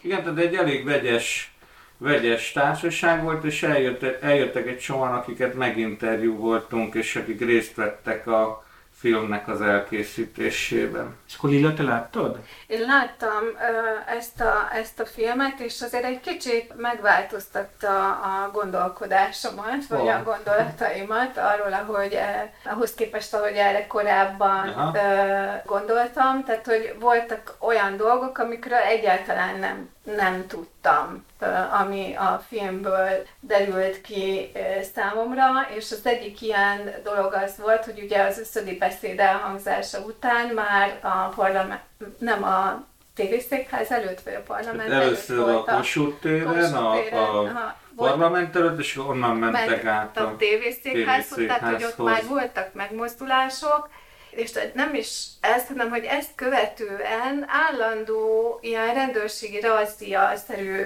dolgok voltak, és hogy a Magyar Rádió udvarán állomásoztak a rendőrök, és el elkaptak ö, akár az utcán egyszerűen sétáló teljesen hétköznapi embereket, és így úgy, de, megverték őket elég brutális módon, és ez nem egyszer-kétszer, tehát hogy, hogy több ilyen példa volt a filmben, és hogy ez még ugye október 23-át megelőzően, megelőzően történt, és a képek is, amik, amik ugye futottak eredeti képek, az átélők elmesélése kettő együtt eléggé sokkoló volt. Tehát ugye az agressziót látni és hallani, hogy mi minden történt, hogy hogy verték meg, hogy húzgálták, hogy kihúzgáltak embereket a kocsmából, például szóval, hogy, hogy ezek olyasmik voltak, amiket így nagyon nehezen hallgattam, tehát hogy egyáltalán nem volt könnyű hallgatni, de úgy tudom egyébként, amikor ez történt, vagy utána, nem próbáltál utána járni, vagy akkoriban is voltak ilyen tényfeltáró cikkek. Igen, annó én az Indexnél dolgoztam, és ennek a részének jártam utána, tehát amikor, ugye ahogy ezt mi összeraktuk már akkor is, meg most a filmben, hogy ugye szeptember 17-én és 18-án a, a tévészékháznál, illetve utána a köztársaság térnél gyakorlatilag foci ultrák kivonultak, és rettenetesen megverték a rendőröket. Tehát ugye a tévészékházat el is foglalták, és akkor erre az volt a rendőrségi reakció, hogy onnantól kezdve gyakorlatilag akit utolértek, azt jól összeverték a Pesten éjszaka az utcán, számos esetben olyanokat, akiknek semmi köze nem volt ez a történethez, ráadásul ugye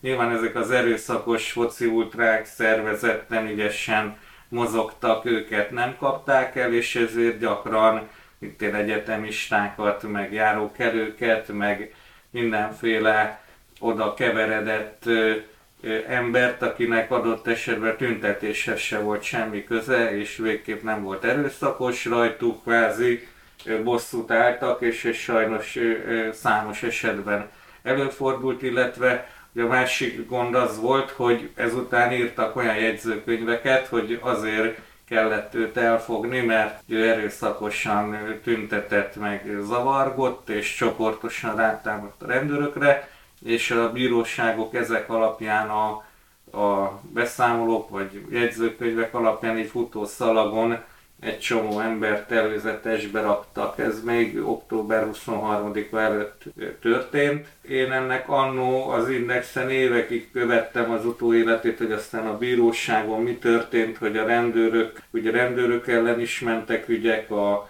az erő, a brutalitás miatt tüntetők ellen is mentek. Nagyon érdekes volt, hogy végül is nem lettek meg sem az erőszakos tüntetők, akik mondjuk molotov koktéllal dobálták a rendőr sorfalat, sem pedig azok a rendőrök, akik mondjuk már egy hátra bilincselt embernek eltörték a kezét vagy a lábát. Nem nagyon ítéltek el senkit a rendőrök közül.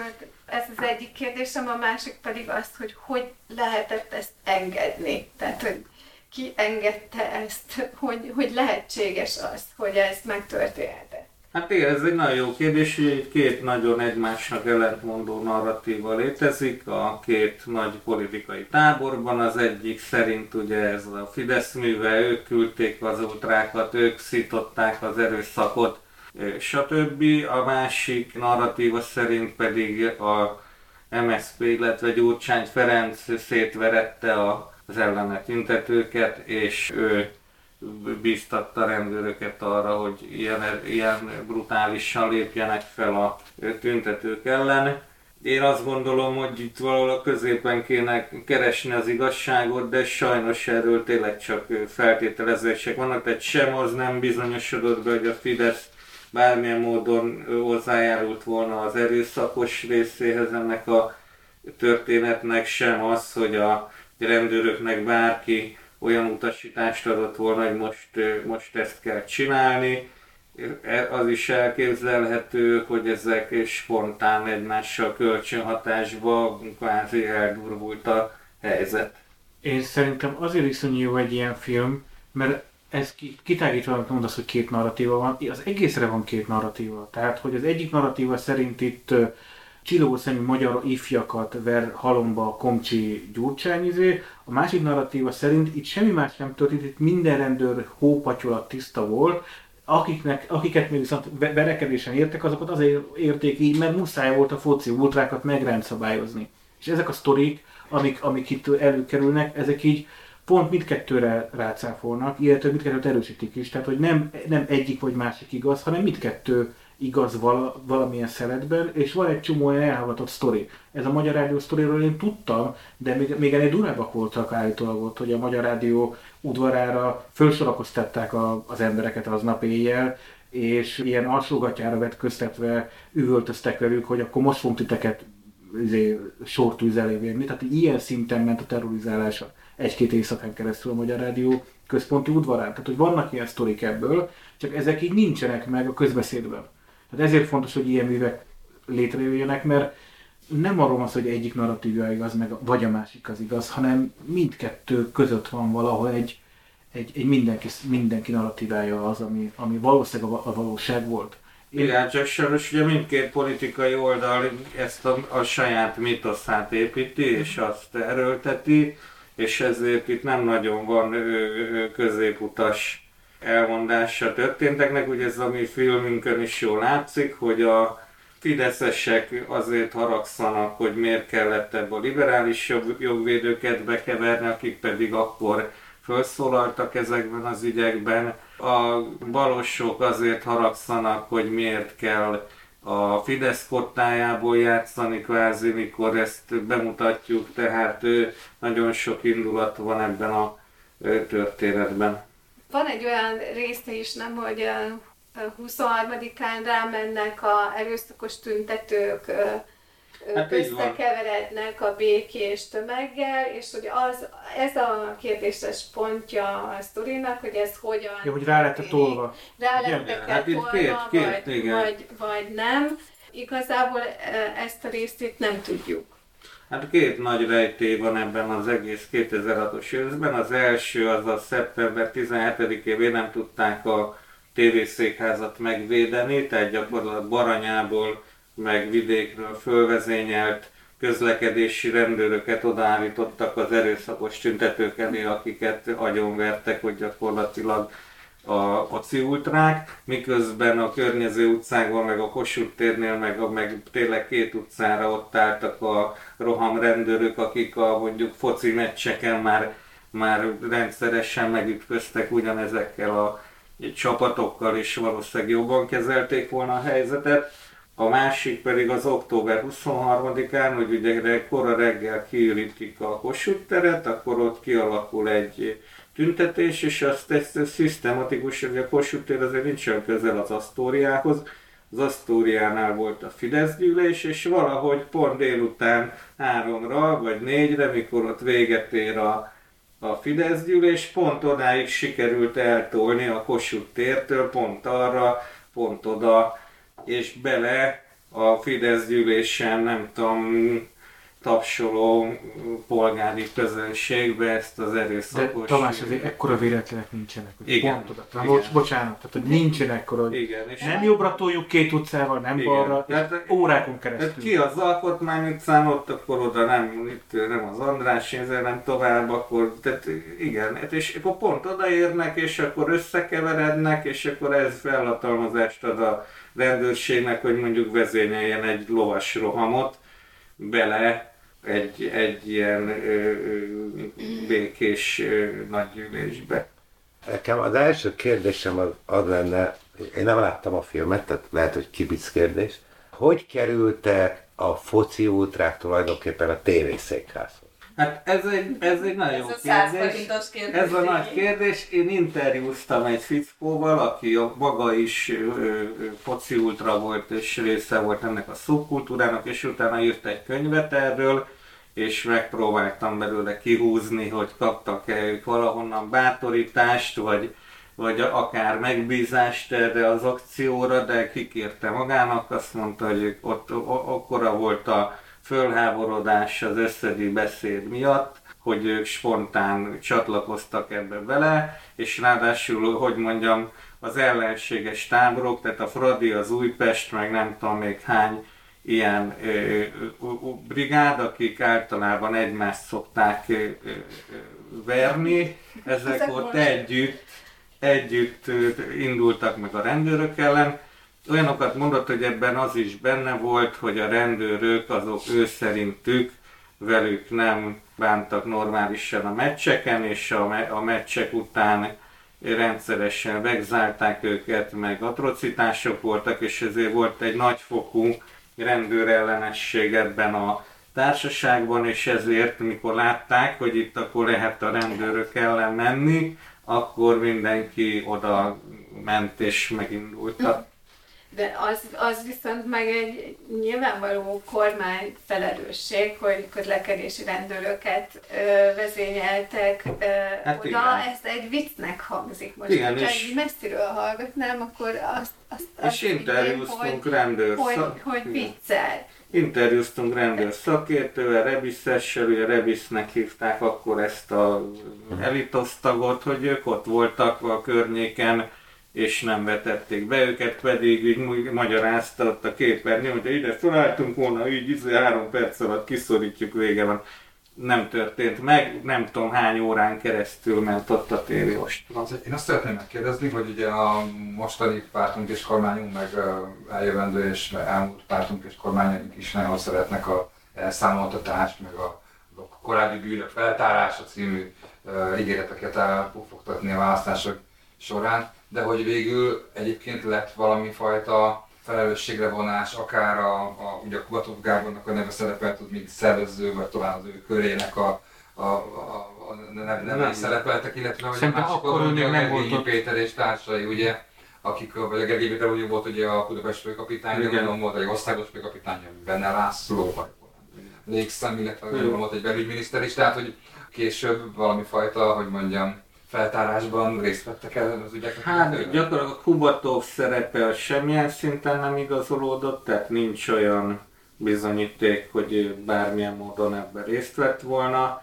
Gergényi talán kapott egy pénzbüntetést a végén valamilyen vezetői pro- hibáért, de nem, itt nem kapott komoly elszámoltatást, sőt ő ezt sokáig ilyen sikerként értékelte, hogy milyen jól megfékeztük a, a zavargásokat és hát sajnos a, a, a zavargók, meg, akik, meg a rendőrök sem, tehát én ott voltam, nem tudom, egy-két esetben ítéltek el rendőröket, tehát a rendőrök ott álltak a bíróság előtt, és senki nem emlékszik semmire, ugye maszk volt rajtuk, nem volt rajtuk azonosító, hiába volt adott esetben még videó is az esetekről, nem lehetett megmondani, hogy konkrétan ki volt az, azt hiszem, hogy egyet végül elítéltek, mert róla végül, a, de csak azért, mert a kollégája tanúskodott, hogy a már megbilincselt embernek eh, eltörte az ujját, és akkor ő kapott. De, de hát ugye tehát tényleg egyet-egyet ítéltek el. Ugye a, még az ügyészség eleve nem emelt túl sok vádat, de még annak is a többsége nem állt meg a bíróságon bizonyítékok hiányába, tehát azt gondolom, hogy se a politikai szinten, sem pedig a végrehajtó szinten nem lettek meg ennek a történetnek a felelősei. Hát Csak egy kérdés, tehát a rendőr, az a Békés Csabai közlekedési rendőr, aki ott állt a tévénél, annak valakinek mondania kellett, hogy vegye le az azonosító számot, hiszen ő egy közlegény, most teljesen a rendőrség egy katonai szervezet, tehát az, aki a rangléten alul van, az magától nem veheti le a, az azonosító számot, tehát az valószínűleg parancsba kapta Így valaki. van, volt ezeket parancs, ezeket ki lehetett nyomozni, hogy ki adta ki Igen. ezt a parancsot, nem? Ez, ez a I- furcsa Igen, az volt ilyen parancs, hogy itt mindenki attól félt, hogyha azonosítható, akkor az ellentábor megtalálja és bosszot áll, tehát az ultrák is próbálták takarni az arcukat, meg a a rendőrök is, és volt ilyen BM utasítás, hogy az, ezek, ezeken a tömegoszlatásokon nem kell azonosító számot viselni, és mehet, mehet a maszk is. Én még visszakanyarodnék oda egy pillanatra, hogy ez hogy történhet meg, és hogy vajon volt-e szervezés, vagy kiadták-e parancsba, hogy akkor ti legyenek, legyetek brutálisak, vagy szóval mindegyik oldalról ezek így fölmerülnek. Én nem tudom ezt bebizonyítani, de ahogy akár a Tamás hallgatom, meg erről hogy beszélgetünk, meg számtalan cikket olvastunk, meg interjúkat, nekem az a véleményem, hogy igazából nem volt mondjuk a rendőröknél sem, hanem egy beindul egy ilyen, egy ilyen állatias csorda szellem, hogyha megtámadtak minket a, az ultrák, akkor ez, akkor basszunk nekik vissza, most bocsánat, de hogy ez, tehát ez egyszerűen egy, begőzölnek az emberek, hogy minket megtámadtak a holott, érted, otthon van a kicsi gyereke feleség, tehát hogy elindul egy ilyen spirálja, és valószínűleg ugyanez a spirál volt a foci ultráknál is, na akkor most végre mehetünk rendőrt verni, na most akkor izé. Én ismerek egy csomó embert, itt akár Szentenéről is volt előválasztáson jelölt volt, vagy most önkormányzati képviselő, aki konkrétan részt vett ezeken a, az ostromon is, mint jobbikos izé, meg részt vett utána október 23-án is, őket biztos, hogy bele, hogy senki nem utasította a Fidesz központba. Egyszerűen látták, mobiltelefonok nyilván 2006-ban már bőven voltak, tehát egyszerűen körbe ment pillanatokon belül az info, hogy gyerekek, most lehet kormány buktatni, hazudtak nekünk, tehát egyszerűen belelovalják magukat az emberek ezekbe a hülyeségekbe. Azt én értem, e- ez, tehát hogy azt én értem, hogy abban a pillanatban az agresszió agressziót szül. Igen. De uh, ez napokig tartott, napokig és itt most ebben. egy rendőrségi szervezetről beszélünk, akinek kiadják a parancsot, hogy hol legyen, mikor, mettől meddig. És Vele, me, akkor igen, mi, akkor most két dolog. Igen, jó, jó ez egy másik. Ez, mikor, ez, a mikor, mit, ez egy másik dolog, igen. Mikor mit csinálhat, tehát hogy ő nem engedheti szabadjára az agresszióját. Hát őket is magukra hagyják végül is, tehát de ők is, mond, figyelj, hogy ugye ők is rendőröket őket is, ráadásul elkezdődik egy ilyen szervezeten belül, De most az, az, az, az, utáni állapotról beszélek, a napokig tartó... Igen, de arra akarok reflektálni, hogy egy szervezeten belül elindul az egymás bevédése. Tehát, hogy, hogyha kiderült, hogy valaki mulasztott, egy vezető, nem fogják őt beárulni, mert ő mégis csak a izé. Tehát elkezdik egy, tehát a szervezeten belül elindul egy ilyen belső, belső védekezés. Igazából nem történt semmi, följebb nem mennek már az infók, hogy itt valami nagy gáz lett, hanem inkább elsikálják. Tehát, hogy végül ezért van a szervezeten belül nem megy végig ennek az igazság része. Csak, e- csak ennyi, ennyi. Nem, de szóval azért nagy különbség ez a rendőrnek ez a szakmája, tehát ő neki a szakmája, szakmája az, hogy egy ilyen helyzetet kezeljen, és törvényesen kezeljen, és ehhez képest ott azért nagyon kirívó dolgokat csinál. Ezért van, tehát a Lilla ott keresi a felelősséget, igen, hogy meg kell tudni különböztetni például az erőszakos tüntetőt a járókelőttől, ez nem, ez, ez számos esetben nem sikerült, sőt az volt, hogy ugye a járókelőt volt könnyebb elkapni és megbüntetni, és ezért abba az irányba ő, csatornázták, vagy élték ki a frusztrációjukat. Ugye volt ez a pillanat, amikor mondtad, hogy három órára odaértek a az Astoriához, ahol ugye a Fidesz tartotta a rendezvényét. Ugye hát azért az Astoria egy négy kiáratos tér, tehát minden, mint egy körfogalmat úgy képzeljék el a hallgatók, négy irányba el lehet hagyni. És ugye azt is tudjuk, hogy egy ilyen rendezvény a Fidesznek van egy saját biztonsági szervezete, aki akkor a Valton volt, nem tudom, hogy most... Szerintem most is. Szerintem most is. Hogy tud megtörténni az, hogy nem használják ki az infrastruktúrát, és nem próbálják meg rá, rávenni a híveket arra, hiszen nyilvánvalóan tudják, hogy mi történik kettő utcával odébb. Akkor is egy erős politikai erő volt, és nyilván megvoltak a, a kapcsolataik, a rendőrségtől elkezdve mindenhol, tehát mindenki tudta, hogy mi történik odébb, hogy miért nem, miért nem használtak esetleg, esetleg a, a saját uh, biztonsági szervezetét, hogy a saját híveit ne engedje, vagy próbálja elterelni ebből a közektől. Hát ez, ez is érted, az is értetlen, mondjuk miért nem állt fel ott egy rendőrsorfal, még mielőtt odaérted, mondjuk még a Deákon álltak másfél órát, az alatt oda lehetett volna húzni egy rendőrsorfalat a másik irányból. Ez se történt meg, meg a Fidesz sem jelezte ezt ott az embereknek, tehát gyakorlatilag véget ért a nagygyűlés, és már estek be a könyvgázgránátok, és ott minden és egymást taposták az emberek, mint vidékiek, azt se tudták hol vannak.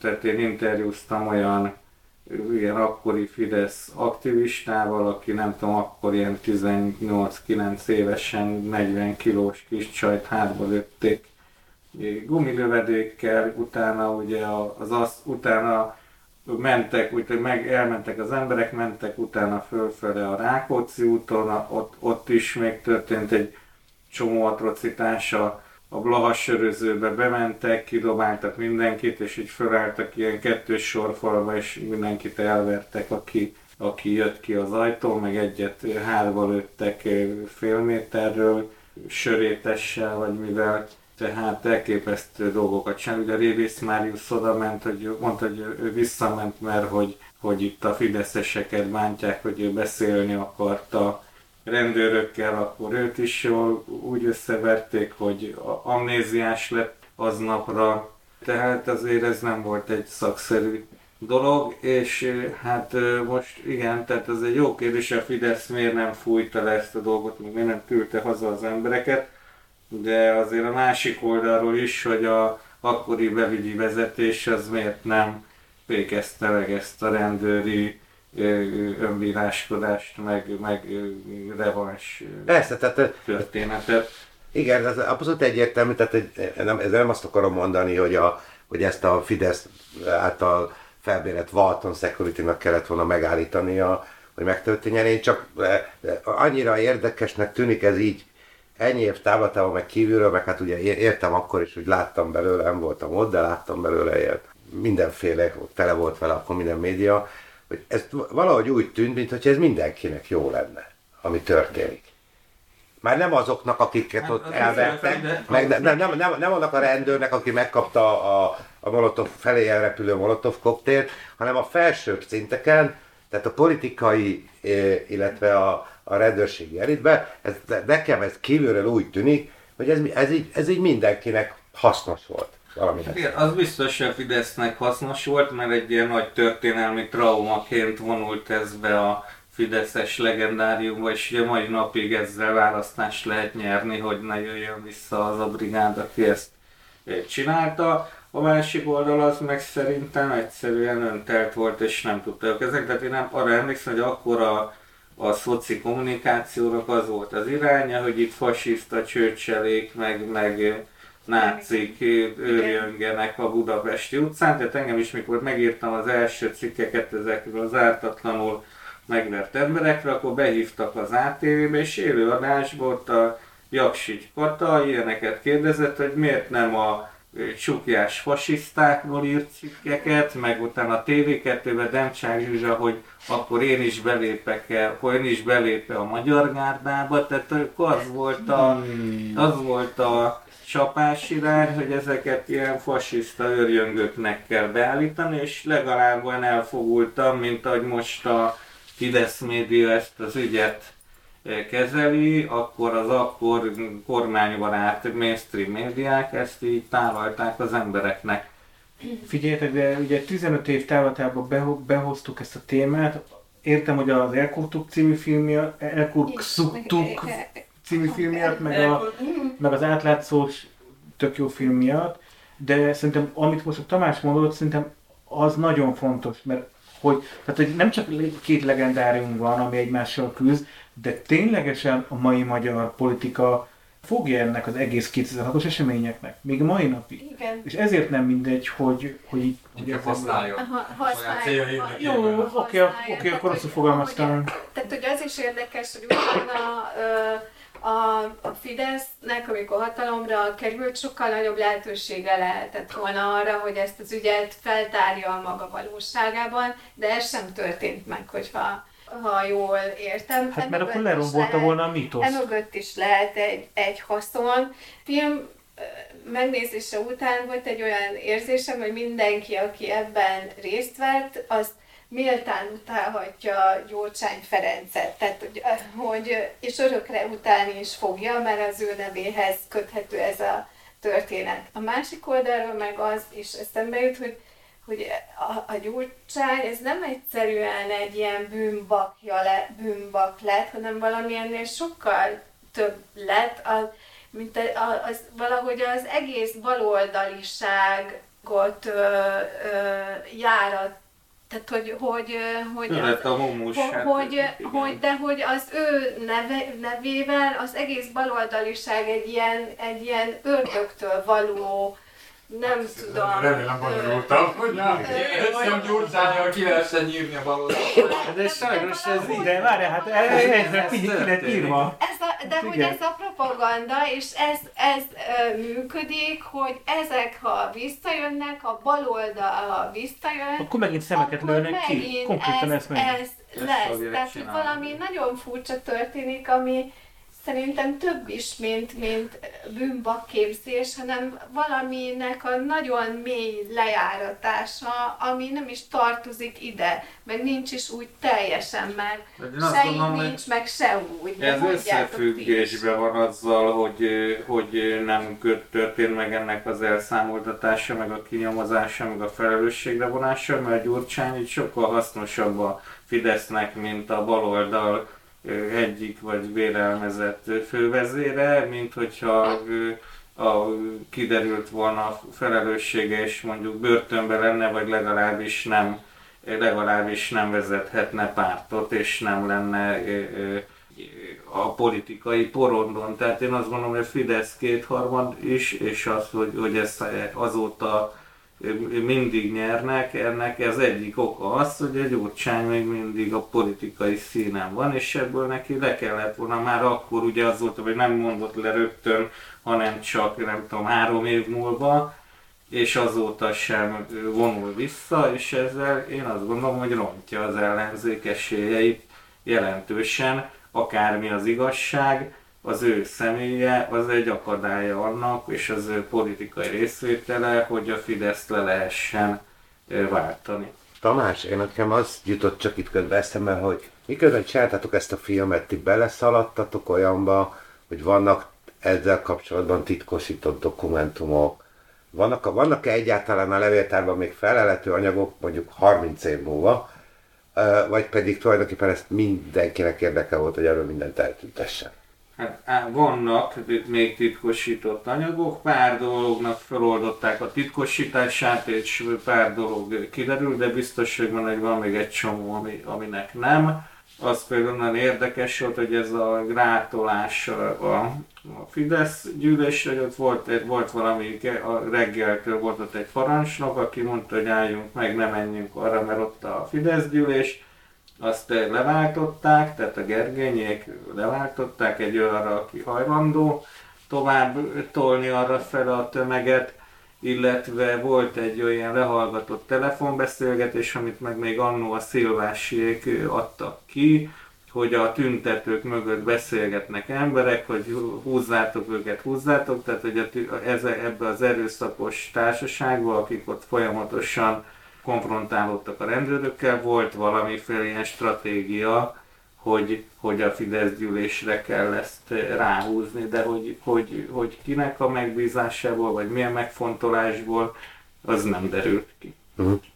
Most olvastam a Gergényi Péterről szóló Wikipédia szóciket, amiben az derül ki, hogy őt 2007 májusában, tehát fél évvel az események után mozdították el a pozíciójából maga Gyurcsány Ferenc, és ezt követően egy utazási irodában vásárolt tulajdon részt, ahol a Pintér Sándor tulajdonos társa lett. Igen, igen, igen, ezt, ezt tudni lehet róla, igen. Igen. Kapott ő díjat is, amit kitüntetést, Gergényi, tehát az is van neki. Én a Pintér Sándor vonalat érzem egy kicsit, kicsit csavarodnak. Egyébként ö, ugye most így meglehetősen, meglehetősen eseményteli időszak áll előttünk, így a választások előtt, ö, és ugye ez a film pont ekkor jött ki, ráadásul te egy olyan emberrel dolgoztál együtt, akit nem lehet liberálisnak nevezni, Hát nyugodtan nevezhetjük Fideszesnek, vagy... Az, az Krapszki Fuziráról Igen. beszéltek. Igen, Igen. hogy nem érezted de azt, vagy nem gondolod, de egyrészt miért vállaltad ezt el, meg hogy nem érzed de azt, hogy, hogy te is csak egy eszköz vagy most a hatalom kezében, amivel a Fidesz megint legitimálja ezeket a történéseket. Hát azért vállaltam mert ez nagyon ritka, én a Fruzsinában azt becsülöm, hogy ő neki nagyon határozott jobboldali világnézete meg meggyőződése van, de ő kíváncsi egyrészt arra, hogy mi van azon kívül, tehát nem démonizálja azt, aki máshogy gondolkodik, hanem kíváncsi rá. Másrészt pedig kimondottan az, ő is ezt érezte, hogy ez most a kampány miatt ö, vált időszerűvé ez a téma, de hogy ő nem akar propagandafilmet csinálni, és azt gondolta, hogy majd én behozom azokat a szempontokat, amitől ez nem lesz propagandafilm, Hát azt remélem, hogy ez sikerült, vagy részben biztos sikerült, tehát megjelentek a liberális jogvédők, ugye, akiket azóta a soros ügynökként démonizál a jelenlegi hatalom, akik akkor felszólaltak a a rendőri túlkapások ellen ők bekerültek a filmbe, illetve bekerültek a rendőrök. Tehát én azt mondtam, hogy ha áldozatokról beszélünk, akkor nem lehet mindig csak a, a tüntetőkről és az ártatlanul a rendőrterror áldozatairól, hanem igenis voltak rendőr áldozatai is ennek a sztorinak. Ugye azok a rendőrök, akiket az, ultrák megvertek, megtámadtak, és ott is rengeteg sérült volt hogy kerestünk sérült rendőrt, hogy a rendőrséggel ez nagyon nehéz, mert, mert nem beszélnek, nagyon nehéz nyilatkozó rendőrt találni, de találtunk mondjuk olyat, aki akkor ott az utcán parancsnok volt, és nem tudom, megdobták molotov koktéllal, meg tehát találtunk a rendőri oldalról is megszólalókat, és ezért azt remélem, hogy ez egy kicsit, hogy ez egy kiegyensúlyozott dolog lett. Tehát nyilván a Pruzsinának az az alapkoncepciója, hogy ezt Gyurcsány csinálta, azt én nem tudtam felülírni, tehát volt egy kis és ráadásul ugye Gyurcsány meg se, meg, meg se próbálta, mert ugye mondtam, hogy jó, hát akkor küldjünk neki egy interjúkérelmet, és kérdezzük meg. Mondta, hogy ő nem kíván erről nyilatkozni, tehát Gyurcsány Ferenc sem segített abban, hogy tisztázzuk az ő szerepét ebben a történetben, úgyhogy nyilván, és, és az, hogy mennyire lett eszköz, én azt látom most, hogy az ilyen hardcore fideszesek, mint a Várhegyi Attila, meg a Siklósi Beatrice, tehát ezek a közmédiában prominens fideszesek a Facebookon fanyalognak, meg a, meg a Schmidt Mária egyik kutatója vagy elemzője is írt egy ilyen cikket, és fanyalognak, hogy milyen rossz lett ez a film, mert, mert, mert benne van, mert nem az van benne, amit ők látni szerettek volna. Tehát feltétlenül, ha ők úgy is gondolták, hogy ez majd egy eszköz lesz a propagandára, ezt, nem, ezt, nem, ezt a célt nem sikerült maradéktalanul elérni. Egyébként a liberális jogvédők olyan szinten megjelentek, nem csak felszólaltak a nem tudom, rendőri túlkapások ellen, hát konkrétan a Helsinki Bizottság nem tudom, tucatnyi embert védett, hozott ki a börtönökből, másnap, harmadok, napokon keresztül harcoltak azért, hogy a sima járókelőket vegyék ki a börtönből. Tehát, hogy ez nem csak annyi, hogy a, a most soros ügynökök egyébként annak idején jé, pont egy ilyen sztoriban a, a szoci kormány ellen mennek egy nyilatkozattal, hanem ennél sokkal többet tettek annak idején.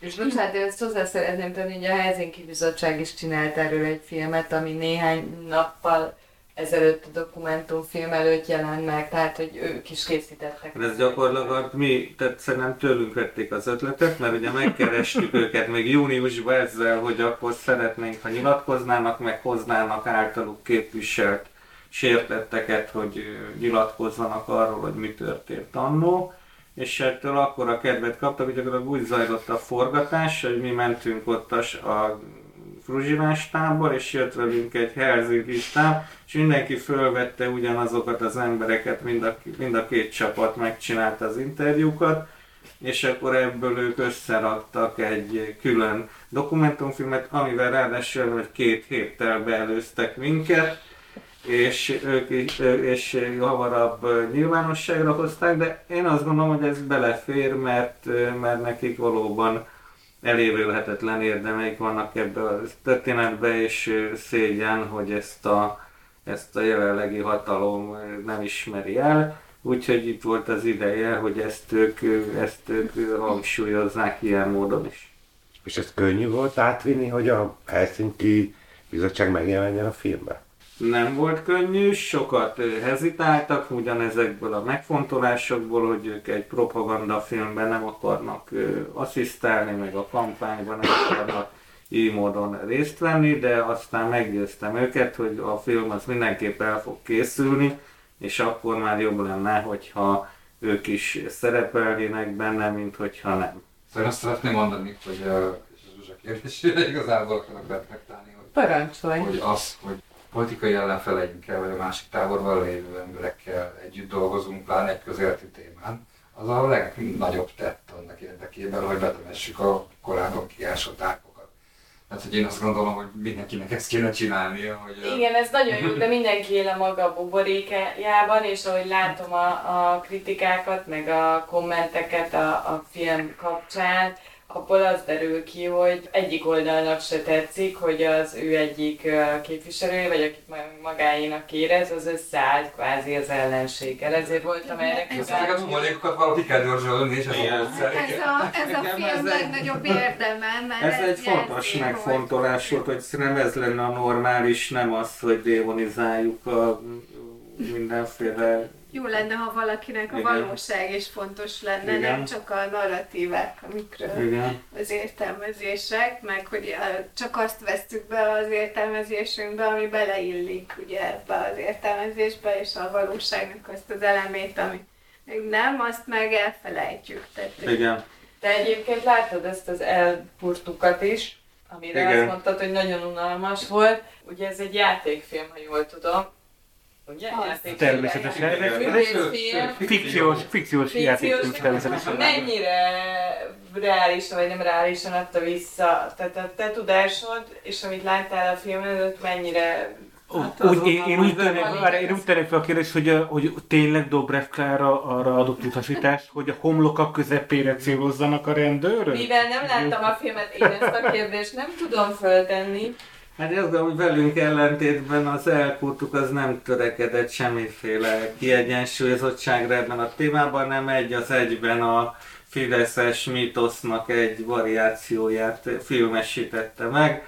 Szerintem azért lett Dobrev a főszereplő, mert ugye most Dobrev indult az előválasztáson amúgy viszont minőségben meg nagyon gyenge, tehát kicsit ez a nem, tehát nem játékfilm, hanem ilyen tévéjáték hangulatú, hosszú, vontatott párbeszédek, unalmas párbeszédek, ilyen szájbarágos mondani való, és hát mit tudja azt, hogy a Szilvási személyesen üldözi a, nem tudom, a közmédia riporterét.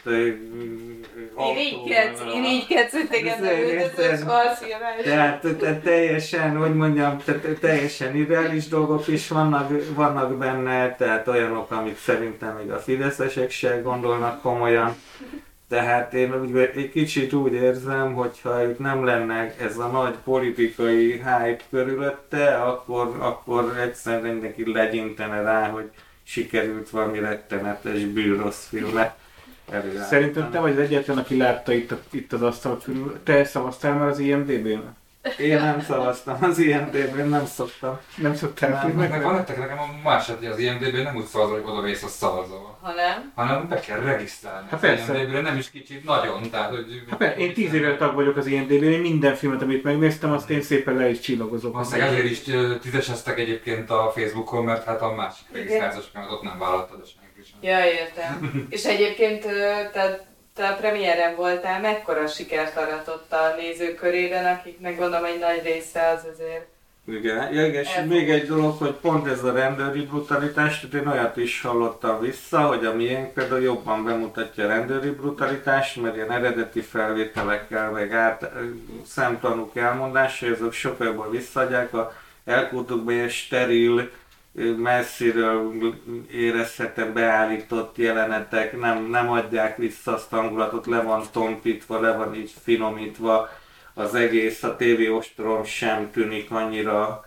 Tehát, hogy mondjam, én azt gondolom, hogy ebben egy sokkal jobb filmet lehetett volna fordít, forgatni, ha mondjuk találnak egy normális forgatókönyvírót, mert valami kezdőt csinálta, és nem jó forgatókönyv, meg ha az akció, az tényleg akció, nem ilyen, ilyen jelzésértékű. Tehát ez lehet, hogy nem akciófilm akar lenni. Hát ne, akciófilmnek Ne, hát akkor mi? Akciófilmnek hát lehet, abszolút. Hát érted, dráma, dráma lehet? Jó, azt, azt mondod, hogy propagandafilm akar lenni. De propagandafilm, de a, de mi minden lehetett volna? De propaganda célból akkor már lehetett volna egy ütős akciófilmet, érted? Jó, de hát nem mindenütt születnek lenni Riefenstahlok. Hát a Nerben nem született hát, lenni Riefenstahl. Szeretném jelezni, hogy angol rendezője a filmnek mielőtt, tehát hogy nehogy azt Jó, de... Második filmes angol rendező. a mutatóra visszatérve nem volt vastaps emlékeim szerint, után azt írták, hogy nem tudom, pörgős és nem tudom, és vastaps nem elég kicsit csalódottak voltak szerintem a, Az állistások, ott állistások a, ott, voltak? áll, ott állistások voltak, igen, tehát ott kivonult a nernek a színe java, és nem tűntek nagyon elégedetnek a filmmel, de hát ki van adva, hogy most ezt nyomni kell, úgyhogy... Az egyeske is ott volt. Ő nem, nem. Ki az egyeske? Hát Ki Vitya. A Vitya az egyes to- párt a könyves? Nem a Nem, pártal hát könyve, a- de ő a... A NER-nek a... Az első Ja, jó, mert én pártak Gulyás nem Máté, Gulyás Gergő, Kocsis Máté, nem tudom, ilyen ez a... Ez a ez És te hogy, ke- hogy kerültél oda? A másik film? Kapcsán? a, a, igen, a Fruzsinát meghívták, és akkor volt neki plusz egyje, úgyhogy... Jaj, te voltál a plusz egy a és Az elég meglepő lehetett, amikor te oda bementél, mint Meglep, plusz igen, egyébként voltak is né- nézések, aki fölismert, azok néztek, hogy, hogy mit keresek én. Igen. Témával foglalkozok, igen. Adja kis taim. Na. Na jó van, köszönjük szépen, hogy emelted a podcastunk fényét a jelenléteddel, de nem menj el, mert akkor viszont téged is bevonunk az utolsó körös fix rovatunkba, ami arról szól mindig, hogy megkérdezzük, hogy ki milyen podcastot ajánlana a hallgatóinknak. Úgyhogy te vagy az első, aki most ezzel megkérdezünk, hogy te egyrészt A. Szoktál-e hallgatni podcastot a sajátotokon kívül, az átlátszó podcastján kívül, és ha igen, ajánlasz valamit a Hú, hát most megfogtál, mert egyrészt az átlátszónak még nincs podcastja, most a Zolival éppen dolgozunk ennek a problémának az elhárításán. Nekünk korábban a Tilos Rádion volt egy műsorunk, de az dicstelen körülmények között kimúlt, és nem nagyon szoktam hallgatni. Én hát a legközelebb, ami van talán a podcasthoz, ezek a partizán interjúkat szoktam nézni, hallgatni, és azokat, azokat ajánlom, mert azok érdekesek. Hú, hát nekem nagyon nincs mostanában időm, de ennek ellenére uh, most meghallgattam néhány új dolgot, amiket na, szerintem ajánlottatok, de, de most akkor arra csak aláteszek, hogy a Kubiton elkezdtem meghallgatni azokat a podcastokat, amik, uh, amik a város szervezéssel, város tervezéssel, városépítéssel kapcsolatosak, és unalmasak. Lilla? Én rá akartam például Dóci Atisra, aki egy youtuber egyébként, és, és nagyon élvezetes és tudományosan pontos videói, vagy nem tudom, e- akár podcastként is lehet ezeket hallgatni, tanulom magamat a címe, ezek ilyen pszichológiai témájú, önismereti dolgok, de nagyon érdekesen, izgalmasan jó, jó előadókészséggel elmondva, szerintem érdemes hallgatni, akkor még amire akadtam, ez a Lírás Tudók Szabó T. Annával, amiben könyvajánlók vannak, és ajánlom a Válasz Online-nak a Kristóf Lucával készült podcastját, ő egy társadalomtudós, és a, a kulturális elitről írt ő egy könyvet, és pont szól eh, erről a, erről a különféle narratívájú, hogy, hogy kétféle kulturális elit van, a, a jobb és a, a baloldali eh, kulturális elit, és nagyon izgalmas, hogy hogyan próbáltak most a, a Fidesz éra alatt ezen változtatni, mert hogy ez egy alapvetően egy baloldali többségű elit, és hogy ezen nem sikerült igazából változtatni mindenféle törekvés ellenére, de nagyon sok ágaboga van még ennek a témának, és szerintem nagyon izgalmas, úgyhogy mindenkinek ajánlom ezt. Én nem mondok újat, viszont a elmúlt pár beszéltünk két podcastról is. Az egyiket a múltkor fedeztem fel, és azóta is kijött egy nagyon-nagyon-nagyon jó adása. Ez az After Sajó Dáviddal, aminek az utolsó adásának az a címe, hogy mit kezdjünk a hirtelen előtt hype és ugye a, kicsit ha ezt ha csak a címet olvassuk, ez akár a Márkizaj Péterre is igaz lehetne, de itt jelen esetben a zenészekről van szó, akik eh, hirtelen pillanatok alatt futottak be, és hogy ebből ezt meg tudták-e tartani.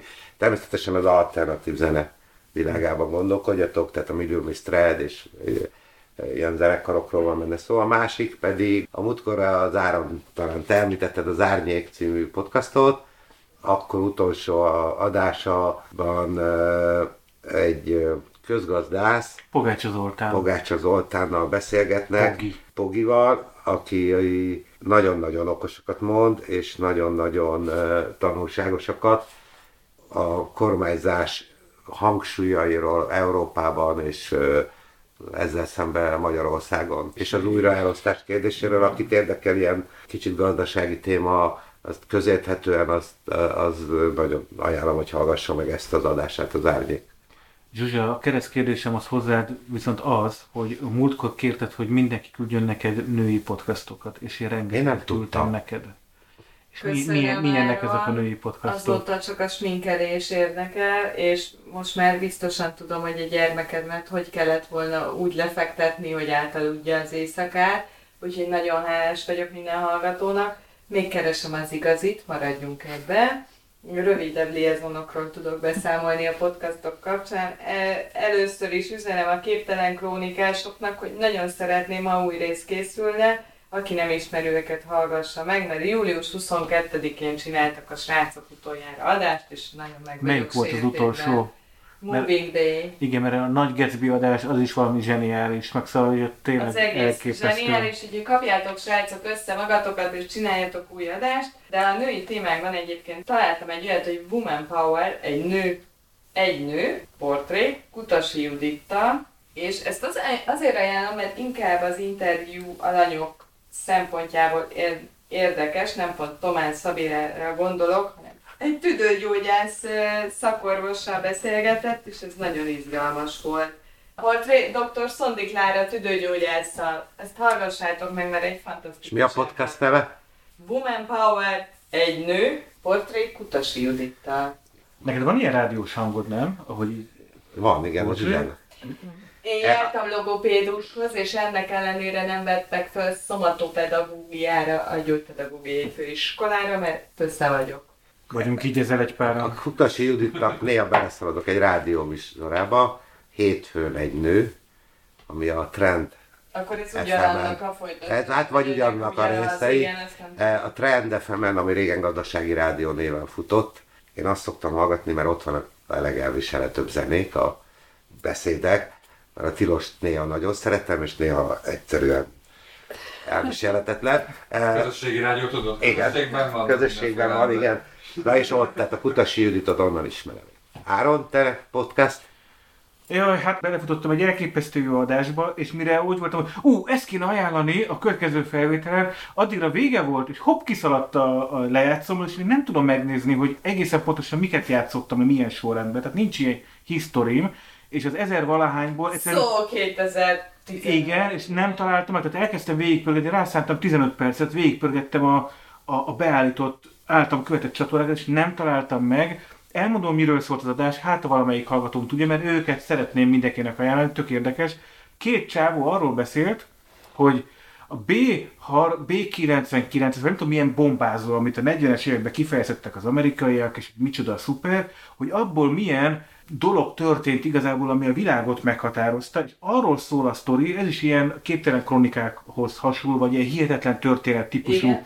podcast, hogy az, hogy ő kifejeztett pár ember, mérnök egy új repülőt, amit a berepülő pilótákkal katasztrófa történt, és ketten lezuhantak vele, meg is haltak, akkor mit vezettek be? A checklisteket, mert előtte nem volt ilyen a checklistbe, ellenőrizzék le a repülő beindításakor, hogy minden be van-e indítva, és hogy ez a checklist utána átment más munkakörökbe, például a 2000-es években egy nagy tanulmány előhozta, hogy kórházakba be kell vezetni ugyanúgy a checklistek műfaját, és kiderült, hogy csak azzal, hogy mondjuk a skandináv államokban bevezették a checklisteket, nem tudom, 30%-kal csökkent a rák me- meggyógyítása közben a halálesetek száma. Tök érdekes volt egy óra, és mondom, hogy jó ez, és eltűnt a lejátszomból, tehát nem tudom, hogy hogy hívják őket.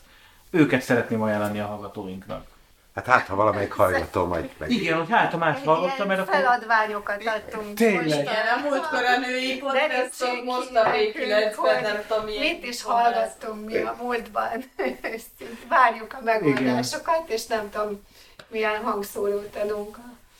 Ez volt a Szabad Erő Podcast soron következő adása. Kedves hallgatóink, köszönjük szépen, hogy meghallgatotok minket. Köszönjük szépen Bodoki Tamásnak, hogy eljött és meginterjúolhattunk. Köszönöm a meghívást. Nagyon nehéz logisztikai feladat volt, hogy végre, végre lencs, ö, mikrofonálvány végre kapjunk téged. De köszönjük. Ez egy ilyen benfetes poén volt, mert náluk vagyunk. Jó, akkor köszönjük szépen, hogy hallgatotok minket, sziasztok! Sziasztok! Sziasztok! Ki vagyok én? Gyurcsány haverja, Ki vagyok én? egy statiszta. Ki vagyok én? Gyurcsány haverja, Gyurcsány, Gyurcsány, Gyurcsány zsú. Ki vagyok én? Gyurcsány haverja, Ki vagyok én? egy statiszta. Ki vagyok én? Gyurcsány haverja, a főszerepe úgyis Gyurcsány. Sorra fognak megszólalni. Sorra fogják önöket riogatni. Sorra le fognak támadni, hogy nem leszek hiteles, konzervatív. Sorra fognak megszólalni. Sorra fogják önöket riogatni. Sorra le fognak támadni, hogy nem leszek hiteles, konzervatív. A kiárat nem jobbra van, a kiárat nem balra van, a kiárat nem jobbra van, hanem csak felfelé van. A kiárat nem jobbra van, a kiárat nem balra van, a kiárat nem jobbra van, hanem csak felfelé van. Ki vagyok én, Gyurcsány haverja, ki vagyok én, egy statiszta. ki vagyok én, Gyurcsány haverja, Gyurcsány, Gyurcsány, Gyurcsány zsú. ki vagyok én, Gyurcsány haverja, ki vagyok én, egy statiszta. ki vagyok én, Gyurcsány haverja, a főszerepe úgyis Gyurcsány. Ki vagyok én, Gyurcsány haverja, ki vagyok én, egy statiszta. ki vagyok én, Gyurcsány haverja, Gyurcsány, Gyurcsány, Gyurcsány zsú. ki vagyok én, Gyurcsány haverja, ki vagyok én, egy statiszta. Ki kell dobja Orbán Viktor a sok száz milliárd kampányát. Internet népét megnyertük már.